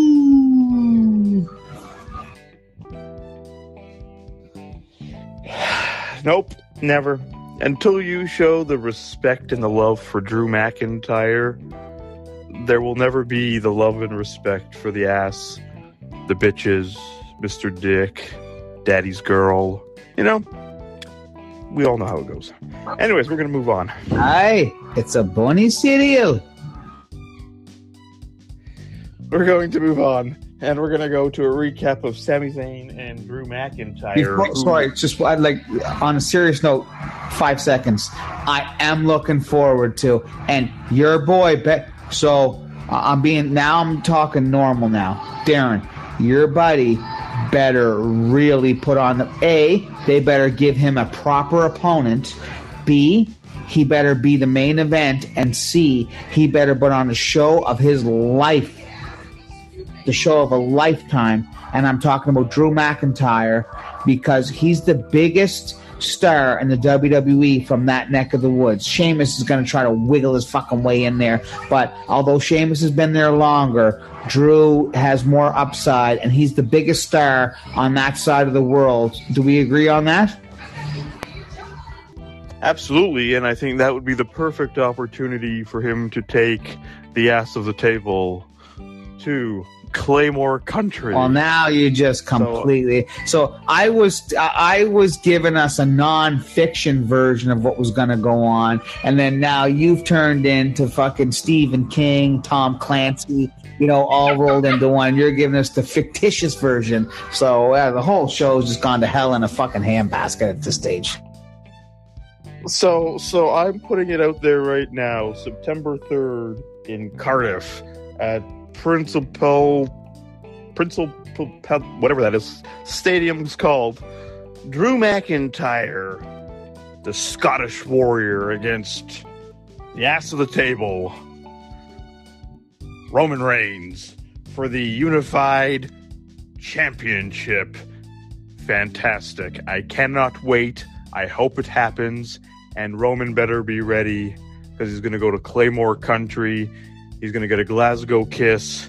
And then at the end of it all, I want Drew McIntyre to hold Angela high above the, the ring with the unified championship and just look at Roman's dead body laying there in Cardiff as the fans in Cardiff cheer Drew McIntyre as the Scottish warrior. It will never happen. Roman Reigns, the big dog, it's his yard, the head of the table, the tribal chief. Acknowledge him. You will acknowledge him. Aye, it's a bony cereal. Drew McIntyre will acknowledge him. Wales will acknowledge him. Cardiff will acknowledge him. The WWE Universe will acknowledge him. He, Darren, he is not only the people at large's tribal chief, he is your tribal chief as well. And if you will not acknowledge him, then you don't want the special counsel, the wise one, to pay you a visit and let you know the repercussions that will ensue if you do not acknowledge your tribal chief. Okay, let, let, let's be truthful here. He is not my tribal chief. He is yours. He is everybody else's out there that has fallen under this trap of his that makes him think that he makes everybody think that he is the best in the world and he is the man of all time. No, no, no, no, no. I don't fall for I don't know. He's got both belts, man. What does that say? It just says that he um he's just there. And uh that's it truthfully been told he has yet to meet drew mcintyre who by we shall say has won the champion before has been the champion before and you know he did beat brock lesnar took the only person that could take out brock lesnar in the royal rumble match may i say then went on to face brock lesnar at WrestleMania to then defend to beat sorry Brock Lesnar for the championship. And as we saw the previous the next night on Raw, he then went on to face then WWE superstar The Big Show afterwards and defended the title then too. He had two matches at WrestleMania. What's Roman done? No two matches at WrestleMania. Uh, are we, so Drew McIntyre now, a feather in his cap, is defeating the Big Show, who at last count is you know 987 years old. Come on, man! And like we got Roman Reigns has two, the only two WWE heavyweight titles, the only two belts that matter. And Drew McIntyre, what does he have? Oh, aisle six at the bottom shelf, a butter knife from Walmart that he's carrying around? Come on, man. Let's not disrespect Angela, okay? We've already you've already walked down that path once. Oh, so here's the thing. I purposely did not say any names. I was talking about the physical, the physical thing that is, and I've already given my heart, and you got to give me some love for that. I've already given my heartfelt and sincere thoughts on the representation. And um, Okay, but then calling her a butter knife, uh, oh, butter knife is here not, we go. is Here we not go. pleasantly a nice name to say, and no butter knife is going to cut through those ropes like he showed you at WrestleMania. All I'm saying is this Wales, the UK, Europe, the entire part of the earth that lives on the other side of the water will shed many, many tears as Roman Reigns delivers the spear, the Superman punch, the one, two, three, and everyone will and shall and should, and rightfully so, acknowledge their tribal chief. Listen, listen, listen. No one's going to acknowledge this clown, okay? Drew McIntyre, I've already told you, Drew McIntyre is walking into Cardiff. He's going to take the championships away from Roman Reigns. That's even if he's still got it by September. Okay, we're making a big if here. And then he's going to walk away quite happily. But before he does that, he's going to shove a flake in the mouth of Roman Reigns. Uh, see, why you gotta away. go there, man? Now, now, now you just now all bets are off. Now we were, we were, we were throwing some playful jabs at each other. Now you've just completely just thrown caution to the wind, and now you've had to bring flakies and flakes uh, in the whole conversation. Something near and dear to all of our hearts. Now you've just, you just crossed the line, man. Cross the line. Well, hey, listen, Roman Reigns needs to know what's good for him, and that's not getting acknowledged. It's eating a flake, so let's be honest. on that note, we shall say is that you are right. A lot of things can transpire between now and then. However, I think that uh, just based on our back and forth here, there's a lot to look forward to and many possible scenarios unfolding. In you said September, October, September. September, and then October, November. Like so, I believe it's October or November ish that Survivor Series happens. So that'll be on the, you know, that'll be leading up to Survivor Series, I believe, right? Survivor Series normally happens November ish. Yeah, somewhere around there. All yeah. right, all right, all right. So we're getting there, man. We're getting there. You know, just uh, but like I was saying, so we're gonna move on to the greatest man of all times in Drew McIntyre versus Sami Zayn, which I was trying to do. Um, We're Yeah. still talking about this clown, Drew McIntyre. we never got to the Oh match. You you you, uh, you went on to try and tell me that I have to acknowledge um, the ass of the table. So you know, which I've uh, I've said before, I will never do. Um, I'm going to start daily sending messages to uh, WWE, Vince McMahon, Stephanie, Shane, Triple H, uh, fuck Drew Gulak at this stage, just letting them know that you're referring to Roman Reigns as the ass of the table. I'm going to hopefully uh, have sanctions levied against you, repercussions en route. Listen, I will tweet out to Roman Reigns and personally call him the ass of the table. I don't mind at all. And why the fuck are you going to send an email to Drew Gulak? I was saying is that you know I, I guess I what I would say is this is Drew Gulak is the best of both worlds for someone like myself trying to get a leg in. Is that so I have something to say. I want someone to carry the message. Who's easily accessible? The biggest loser of all time Drew Gulak. But also who can relay the message? Someone who apparently is on their way up the ladder which is disgusting to me. So he's the best of both worlds man. That's where I'm going God, you might as well just send it to fucking Green Shirt Man. He'd probably do a better job. Yeah, that's a good point, actually. Or Drew McIntyre, one or the other. Hey, hey, hey, hey, hey. leave the Scottish Warrior out of this, okay? Anyways, we're moving on to Drew and Sami. So Sami tries to run away again from Drew. Um, uh, you know, he uses uh, tried to use Pat McAfee as a shield to get away. Um, Drew, of course, brings him in, almost gets the uh, Claymore kick, but does give uh, give Sami a good Glasgow kiss there. Um, Handstand in the membrane. and then Sami does finally get away again and runs up the crowd and takes off again. So this is the second week in a row I'm not happy. Drew deserves way better than this. You know, if anybody should be facing Sami Zayn, give the ass of the table this clown. Um, because you know he didn't even appear tonight, so-called champion he is. Um, and uh, we'll move on. But of course, we did find out later on. Um, I don't have it written here, but we do know that next week we're getting match number three between these two, but it will be in a lumberjack match. So hopefully next week is the end of this. Agreed on all fronts, but it just goes to show, first of all, like we talked about this on the pre-show, but it also goes to show how much how pathetic Drew McIntyre is on all fronts. Roman Reigns would never, ever, ever be involved with the likes of Sami Zayn, even though I hold on, hold on, hold on. Uh, you you just full on said you agreed with me on everything, so that means you agreed with me on the fact that Roman Reigns should take on Sami Zayn. No.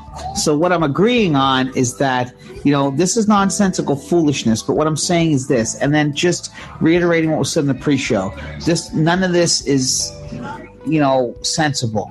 And I'm not going to reiterate everything that we talked about in the pre-show. I know we're running late on time here. We've been talking for a little bit, but the thing is, is that Roman Reigns would never lower himself to these standards, and that's with all due respect to Zayn and the Membrane. But I was very candid when I said in the pre-show that you know Sami Zayn, you know, although he now when I see him too, though he's you know he's a little bit bigger than what I give him credit for at times, but because he is a similar size to Kevin Owens height wise, and he's a bit thick, but really he's an intercontinental talent, not you know not worthy of the heavyweight title. So you know Drew Drew McIntyre's claim to fame are all of his dust ups with people that are lesser than.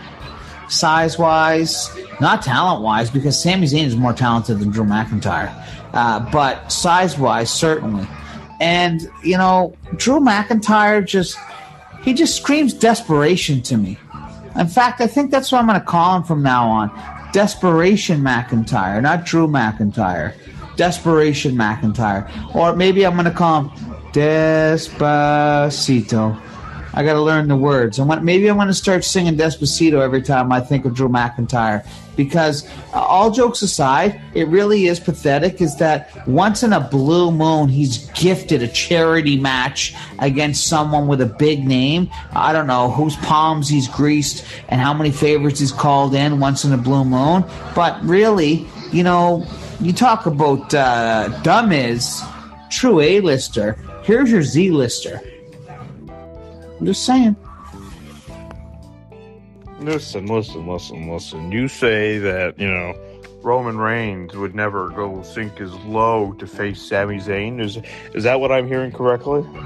Yes, indeed. So so you forget that he has sunk as low as that to face Sami Zayn? But these are these are like charitable donations, you know, like it's like one of these things where you know, like every now and again, like, you know, you do your part, you know, and, and, you're like, yeah, I'll do that solid. And then from time to time, even if you're not doing anyone a favor, you're like, well, you know, like I was really going to take it easy tonight and just sort of like, you know, digest the situation. It's like, well, we really need you to show up or whatever. All right, let me slap the shit out of some low life. Yeah, well, here's Sami Zayn. So these are the things that Roman Reigns does. He's not doing it on the come up. He's not doing it to try to capture any type of acknowledgement. He, although you will acknowledge him, he's just doing solids for Vince from time to time and allowing the WWE universe to just, you know, see him grace a grace the WWE universe with his presence. These are the things. The, uh, contrary to that, Drew McIntyre is like utilizing these as like catapult matches. And he's like, he thinks it means something, and there's substantial benchmarks in his career, notch on his belt. These are the different th- scenarios, right? Like these two people are living in two completely different solar systems. Aye, it's a cereal. But you have to remember, back on uh, December 3rd of last year, Roman Reigns defended his title against Sami Zayn. So he is, you know, he did sink as low to face Sami Zayn, no matter how you want to put it. No, but I, I completely disagree. Uh, to your point, exactly. That was in December this is the month of Christmas, and you of all people. I mean, you know, uh, I love Christmas is near and dear to my heart, as I know it is near and dear to your heart. You're counting down the day after Christmas, and so am I, until the next Christmas. This is the month of December. You know, Roman Reigns, you should be acknowledging him. You know, he was in the gift. Of, that's that's a gift of giving. He was in the mood, and you know, he's celebrating the same way you and I are. You should be. That should actually make you appreciate Roman Reigns more. Where that was his gift I'm assuming that Roman Reigns gave a gift to everybody around him uh, starting December 1st, maybe even all 365 days of the year, but certainly from December 1st right through to the 25th and probably through to the 31st, to be honest. And that was his gift to Sami Zayn. So I'm disappointed in you, Darren, for not acknowledging that, man. I really am disappointed. Listen, listen, listen, listen, listen. Okay, to be honest, Christmas is fantastic. It's only 254 days away to anyone listening. Um, but no, uh, Roman Reigns not giving gifts to nobody, okay? And he should be facing Sami Zayn. That's what he deserves. And you know, you're talking about Drew McIntyre, okay? At least Drew McIntyre didn't get his ass kicked and nearly lose to Oldberg like your so-called head of the table. Goldberg. Did he lose to him or he almost lost to him? Who? Roman. Roman nearly lost to him. He didn't lose to him, but he didn't look the greatest. He got his ass kicked by But what do you call, what do you, hold on? But what do you call almost losing to someone? What was that commonly referred to in the worldwide recognition of wrestling?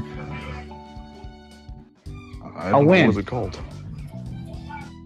And, but but you understand what I'm saying though? You know, Roman goes in to face a 90 year old retired Hall of Famer. More charitable work by Roman. Gets his ass brutally beat. Barely, barely survives that match. Wants to call himself the head of the table. And you nearly lost to a 90 year old Oldberg. Then you look at Drew Oh. McIntyre. Walks in against Goldberg, completely destroys him, wreaks havoc on him, takes him to Claymore Country, gives him a Glasgow kiss, pins him, and walks out. Looking a hell of a lot better than Roman did.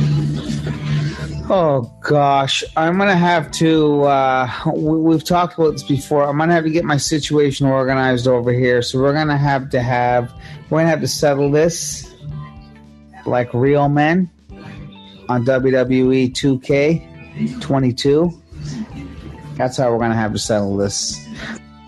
Not a problem. We're I have- hope you come better. I hope you come better served than what Roman did against Goldberg. Uh, oh, this is how we're gonna have to settle this.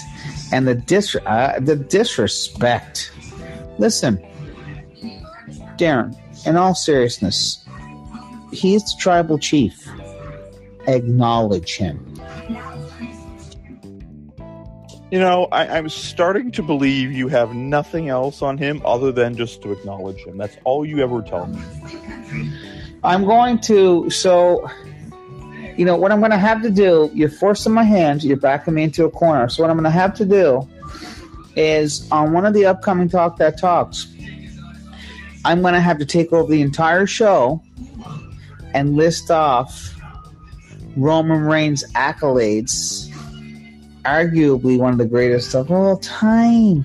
And it probably will take, I don't know, 36 to 37 hours straight to be able to get through the whole list. But there you have it. That's something to look forward to. You, you, you, you, you do that, and by 30 minutes into it, I will have been gone. So that's okay. It'll be cataloged. It'll be there for you to listen to moving forward. And then the next show, we can do, actually, we don't even have to wait till the following week. Then we can do the next show after that. We'll do, uh, so tit for tat. We'll do a talk that talk acknowledging all of Drew McIntyre's WWE accomplishments. And then, um, you know, after those 14 seconds, then we'll, then we'll go to bed. It's perfect, right? Everything's all good. Why, why are we going to bed? We have a show to do. We can't waste four. We'll we do can't we'll do 36 hours to acknowledge Roman Reigns' accomplishments, and then we'll do a 14 second show to list off uh, Drew McIntyre's uh, accomplishments, and we're good. Listen, listen, listen. This is going to be a debate going forward for a long time. And until the ass of the table meets the Scottish warrior, we will never know who the true winner of this will be. But maybe, just maybe, if the ass of the table still thinks, you know, he's the highest ranking man in the entire world, is still champion of some kind come September 3rd. Maybe, just maybe, we will see then who really is the more dominant one. And I'm going to tell you right now, Drew McIntyre is going to disappoint you and all of his fans come that date.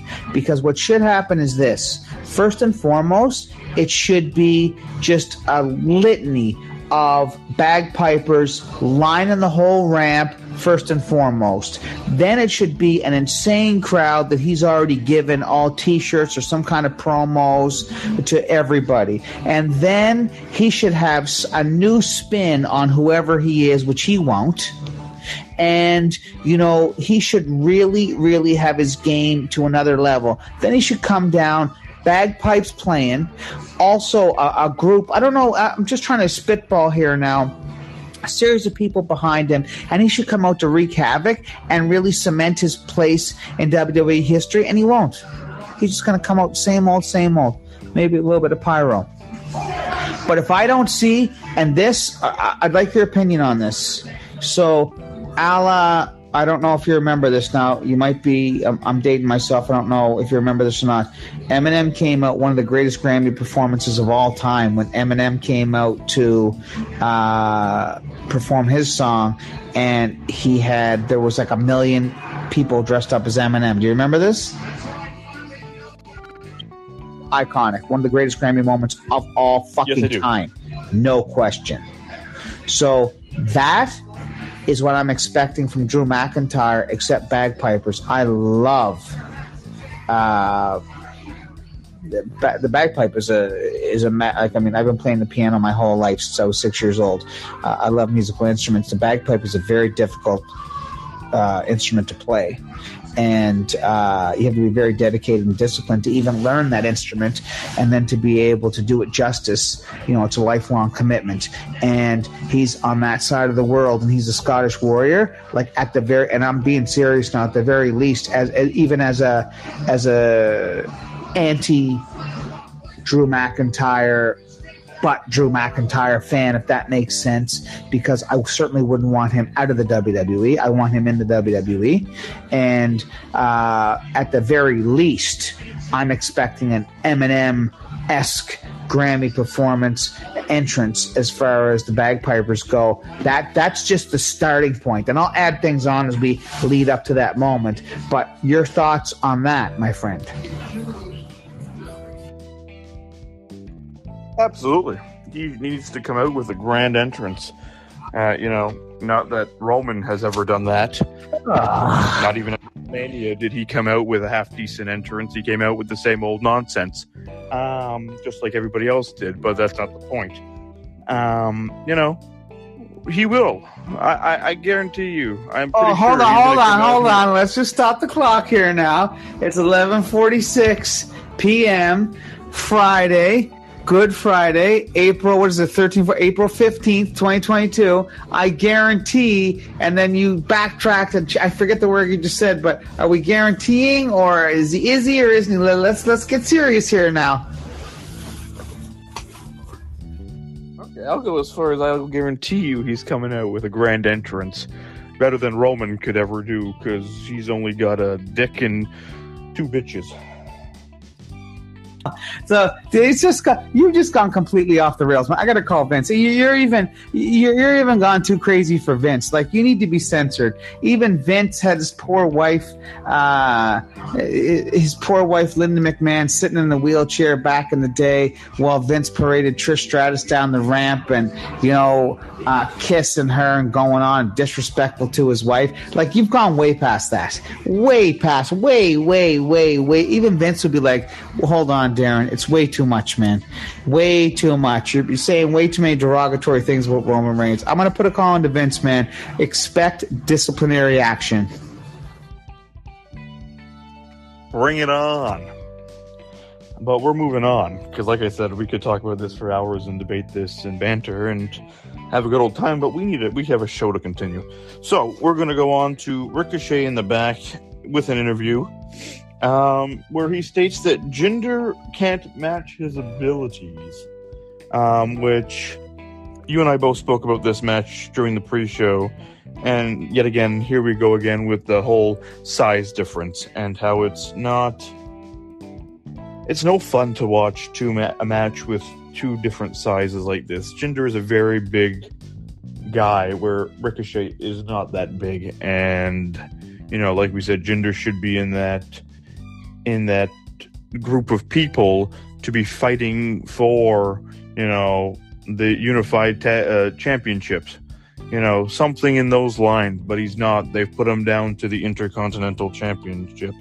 Um, so this is completely incorrect in my mind. And then we go i'll get your thoughts on all of this in just a moment here. Um, and then we get into the match with ricochet versus jinder mahal.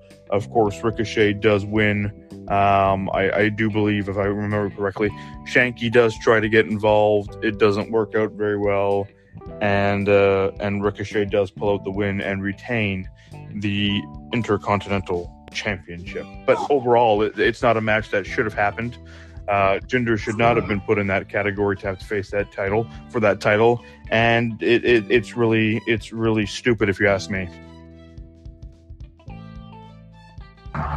Agreed 100%. How does it make sense? Listen, it doesn't make sense on any level. Is that Ricochet is extremely talented, a phenomenal wrestler, but these are two different worlds. And then Ricochet is like catapulting himself off the top rope to uh, take out Shanky and Jinder Mahal, two guys that are monsters absolute monsters outside the ring. It doesn't make any sense.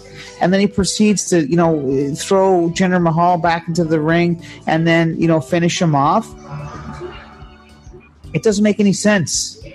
You know, it, it's potato potato. It just doesn't make any sense. And the thing is, is that I'm not going to bring myself to like, you know, Blast and Ricochet because although I'm not a Ricochet fan, I've said this many times, is that, you know, don't like the cut of his jib and uh, he just he he doesn't have he doesn't have it.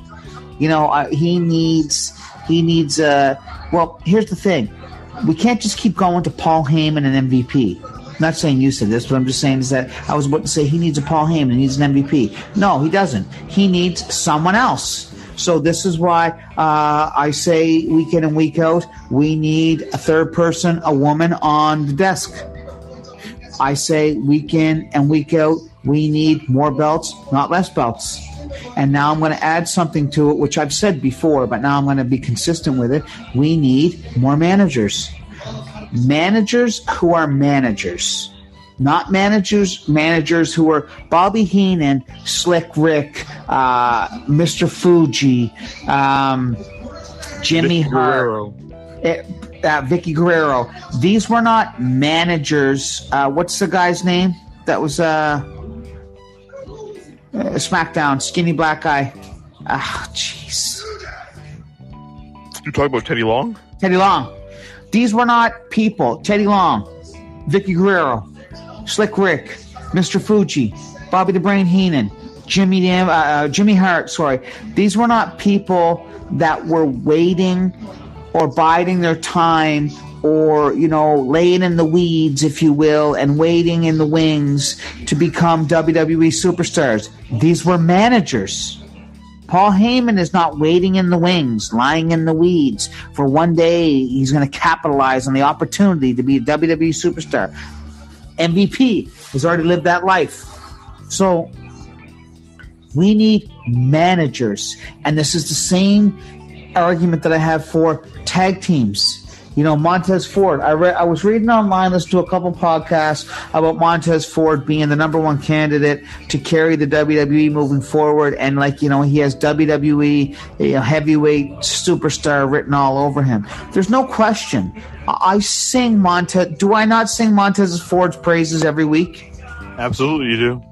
Yes, and, and, and I love him, and he is. A, he's a 25 out of 10.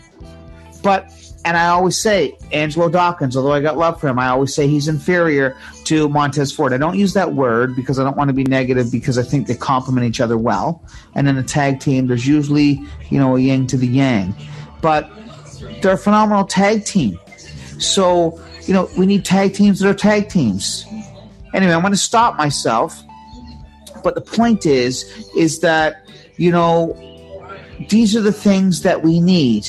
And go, sorry, you said I was going somewhere with the manager thing. Who did you bring up here that I was going with the manager?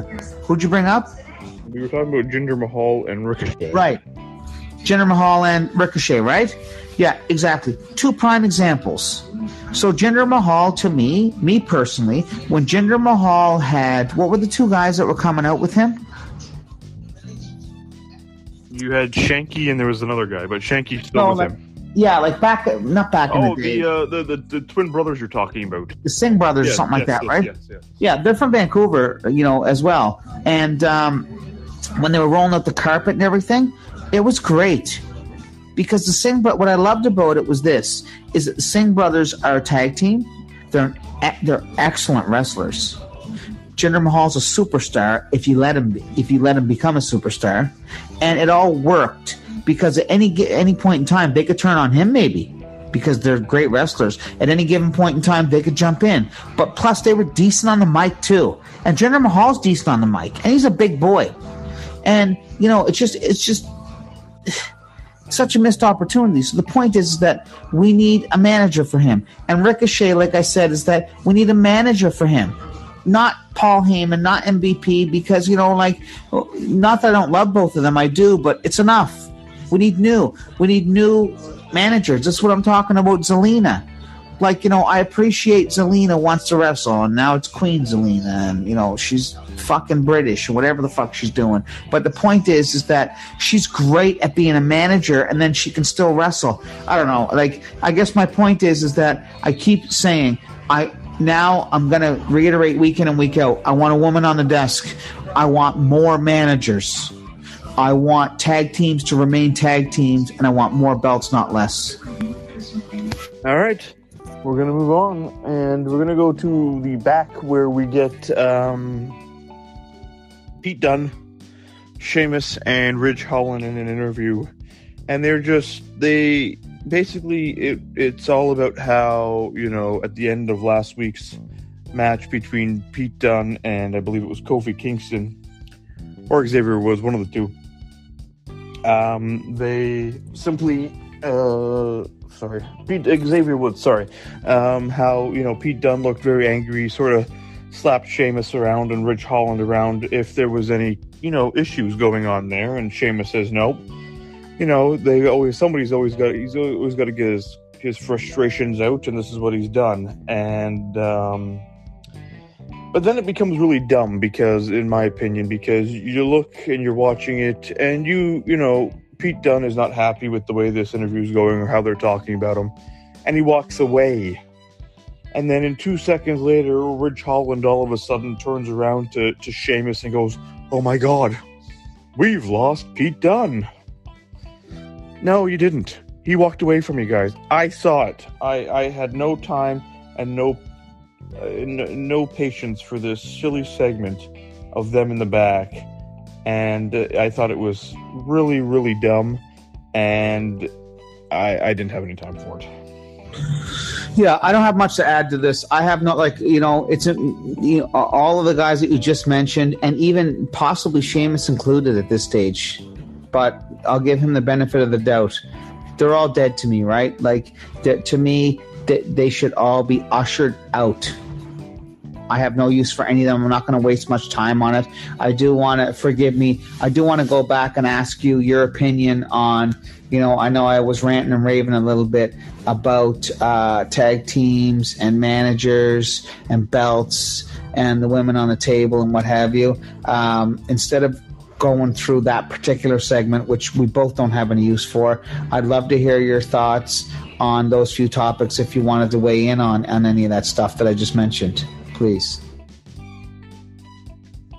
the for sure the tag teams and and the belts you know the the, the belts we do need more we need to stop taking them away and unifying them or you know collaborating them whatever you want to call it leave them the way they are and add more to them you know we need more we have a lot of different size superstars throughout all all shows NXT, excuse me, SmackDown, Raw, and we need those titles. We need those belts. We need more of them. We need to stop taking them away for sure. SmackDown, not SmackDown, sorry. Tag teams. Get tag teams, keep them together. You know, I'm not a fan of the the slapping together. Yes, some of it has worked out. Some of them work really well together. RK Bro included, Alpha Academy. Uh, thank you. Um, you know, they have worked out. But for the legit tag teams, like the Street Profits, you know, um, My mute button. Uh, mute, mute, mute. I'm mute. I'm mute. I'm just pressing, pressing, pressing, pressing, pressing. Shush!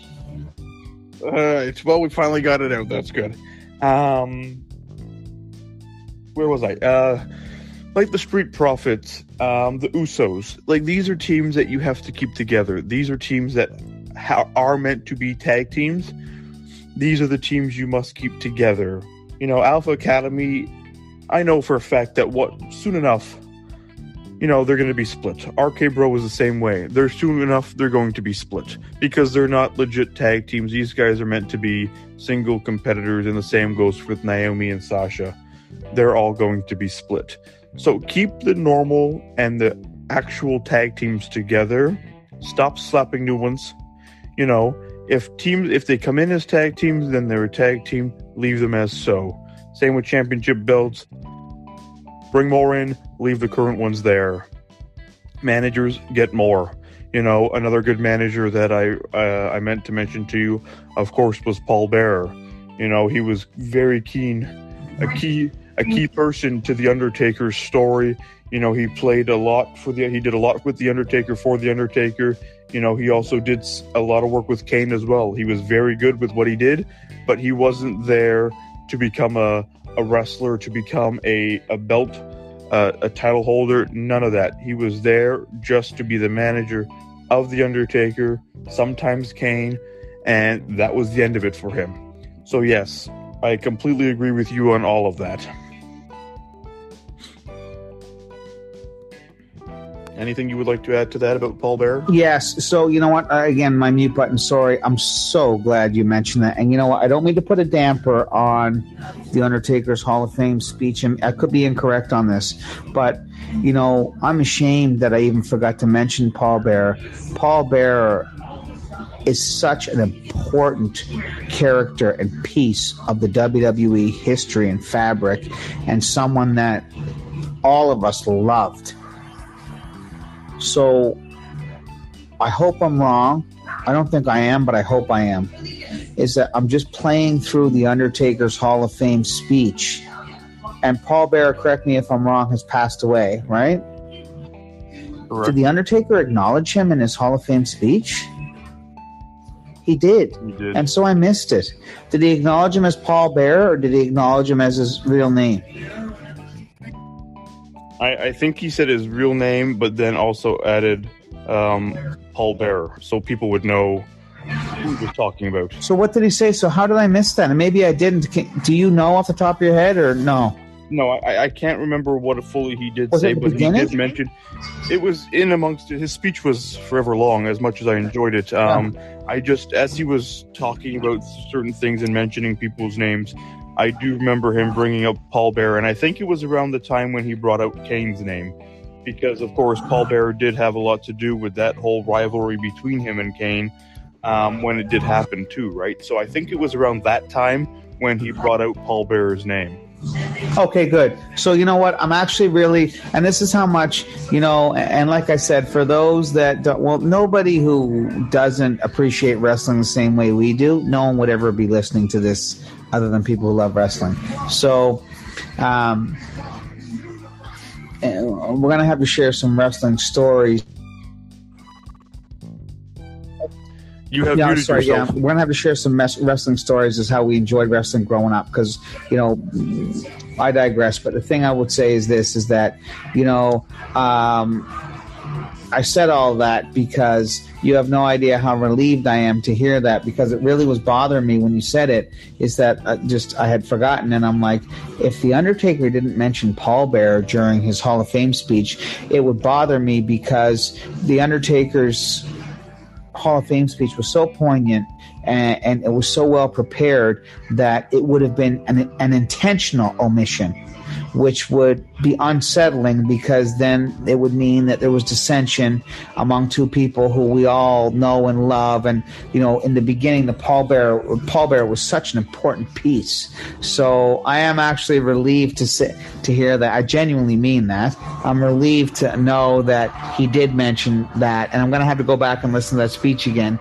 because. Um, I loved Paul Bear. And, you know, as I say Paul Bearer, you know, I think of Brother Love. I love you. You remember Brother Love?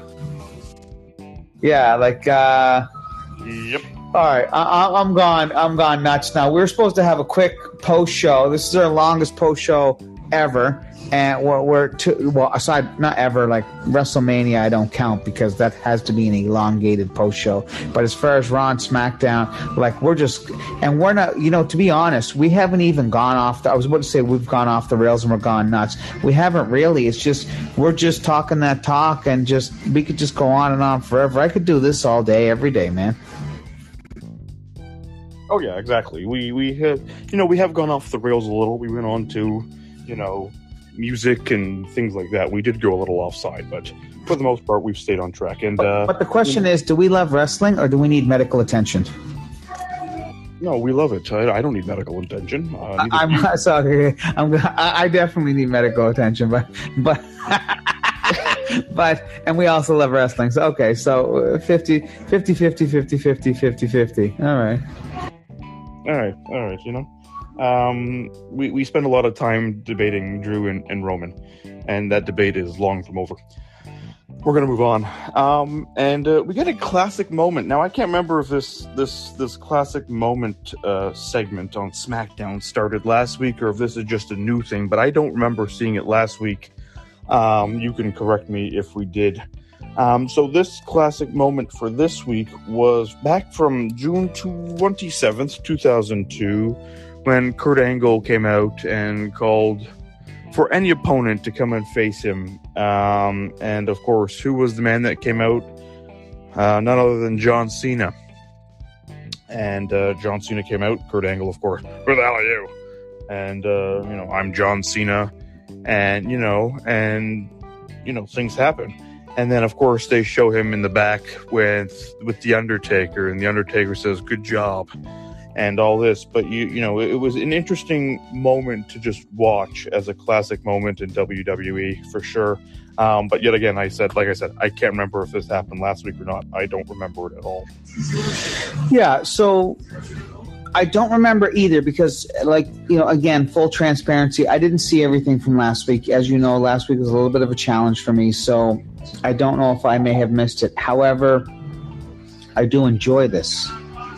So hold on a second here. Hey, Goo- as he does what he has to do sorry, it just uh, little Hey Google action started playing music. I don't know what happened there. See? Okay, hold on. I gotta put you on mute here for a second. Hold on. As Shane decides and deals with his issues with his his friend Google, um, we're gonna talk. Sorry, John Cena. John Cena needs to come back. John Cena needs to do a lot of things. John needs, Cena needs to come back, and I hope Shane is listening when I say that John Cena needs to come back and take the championship belt away from Roman Reigns and put the ass of the table, put his ass in the ground, and uh, let John Cena be 17 time champion and the best in the world and the most title holder ever because that's what he deserves. And I really hope that he gets that because John Cena deserves it for the amount of love, the amount of time, and the amount of work that he's put into the WWE. He deserves all of that. So I hope and I pray that John Cena gets that title shot and takes it and runs with it and defeats whoever that champion is at that time, preferably the ass of the table. Um, because we know the fun that they've had, the two of them together, um, running promos against each other. And I always remember that one time, the first time they fought, when, you know, the so called ass of the table couldn't even remember his own promo. So, uh, you know, not many guys do that now, do they? You know, so called ass of the table can't even remember his own promo. What a goof. Um, but hey, you know, so I'm just hoping that John Cena does get that chance. He deserves it. And uh, he should be 17 time champion, the best in the world. And call it a day. Right, Shane? I hope you're listening. So, yeah.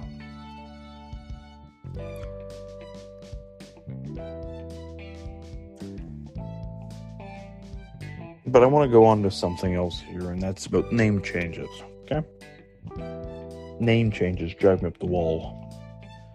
Why or why are we changing the names of random superstars? Pete Dunne to Butch. Elias to Ezekiel. Can you hear me? Yeah. Hello? Hey. Darren. Yeah, I can hear you. Shane is having technical difficulties. Um, I'm not sure what's happened with him, but he can't hear me, but I can hear him.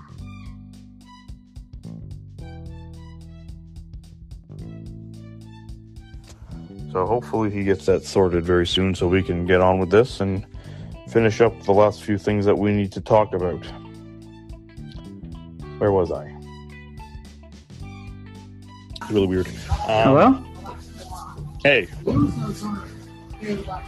Can you hear me? Earth to Shane.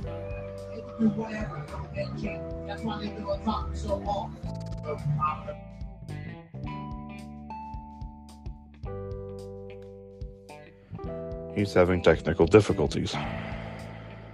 And I'm not sure why.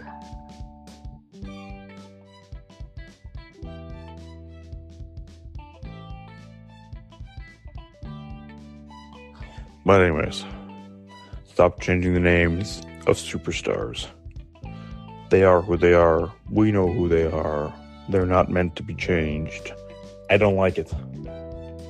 Pete Dunne will always be Pete Dunne. Elias will always be Elias. Gunther will always be Walter. Walter will always be Gunther, whatever way you want to call it, but it will always be Walter. Can't change that. Stop doing it. It's not good. Change, change, Shane.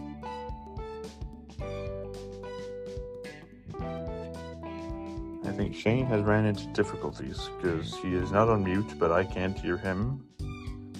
But I can see he's no longer on mute. Shane, if you can hear me, say hello. Hello? Can you hear me? Oh, and he's gone. Cool.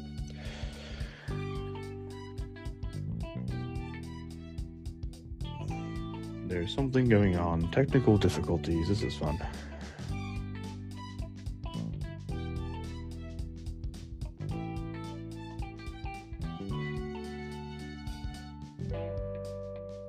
So, anybody out there that thinks that Drew McIntyre is the best in the world, please tweet it to Off the Hook said the signal is busy and let Shane know that Drew McIntyre.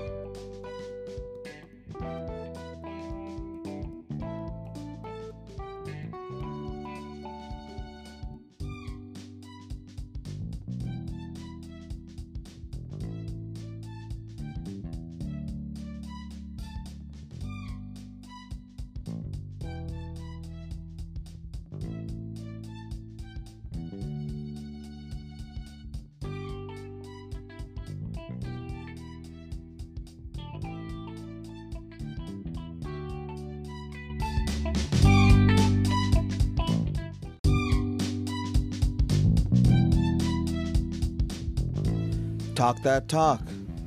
Talking about. That's what I'm talking about. Are you talking to me? Talk that talk. Provided by Off the Hook, the platform for the people. Step into the studio and talk that talk. Get off the sidelines, man.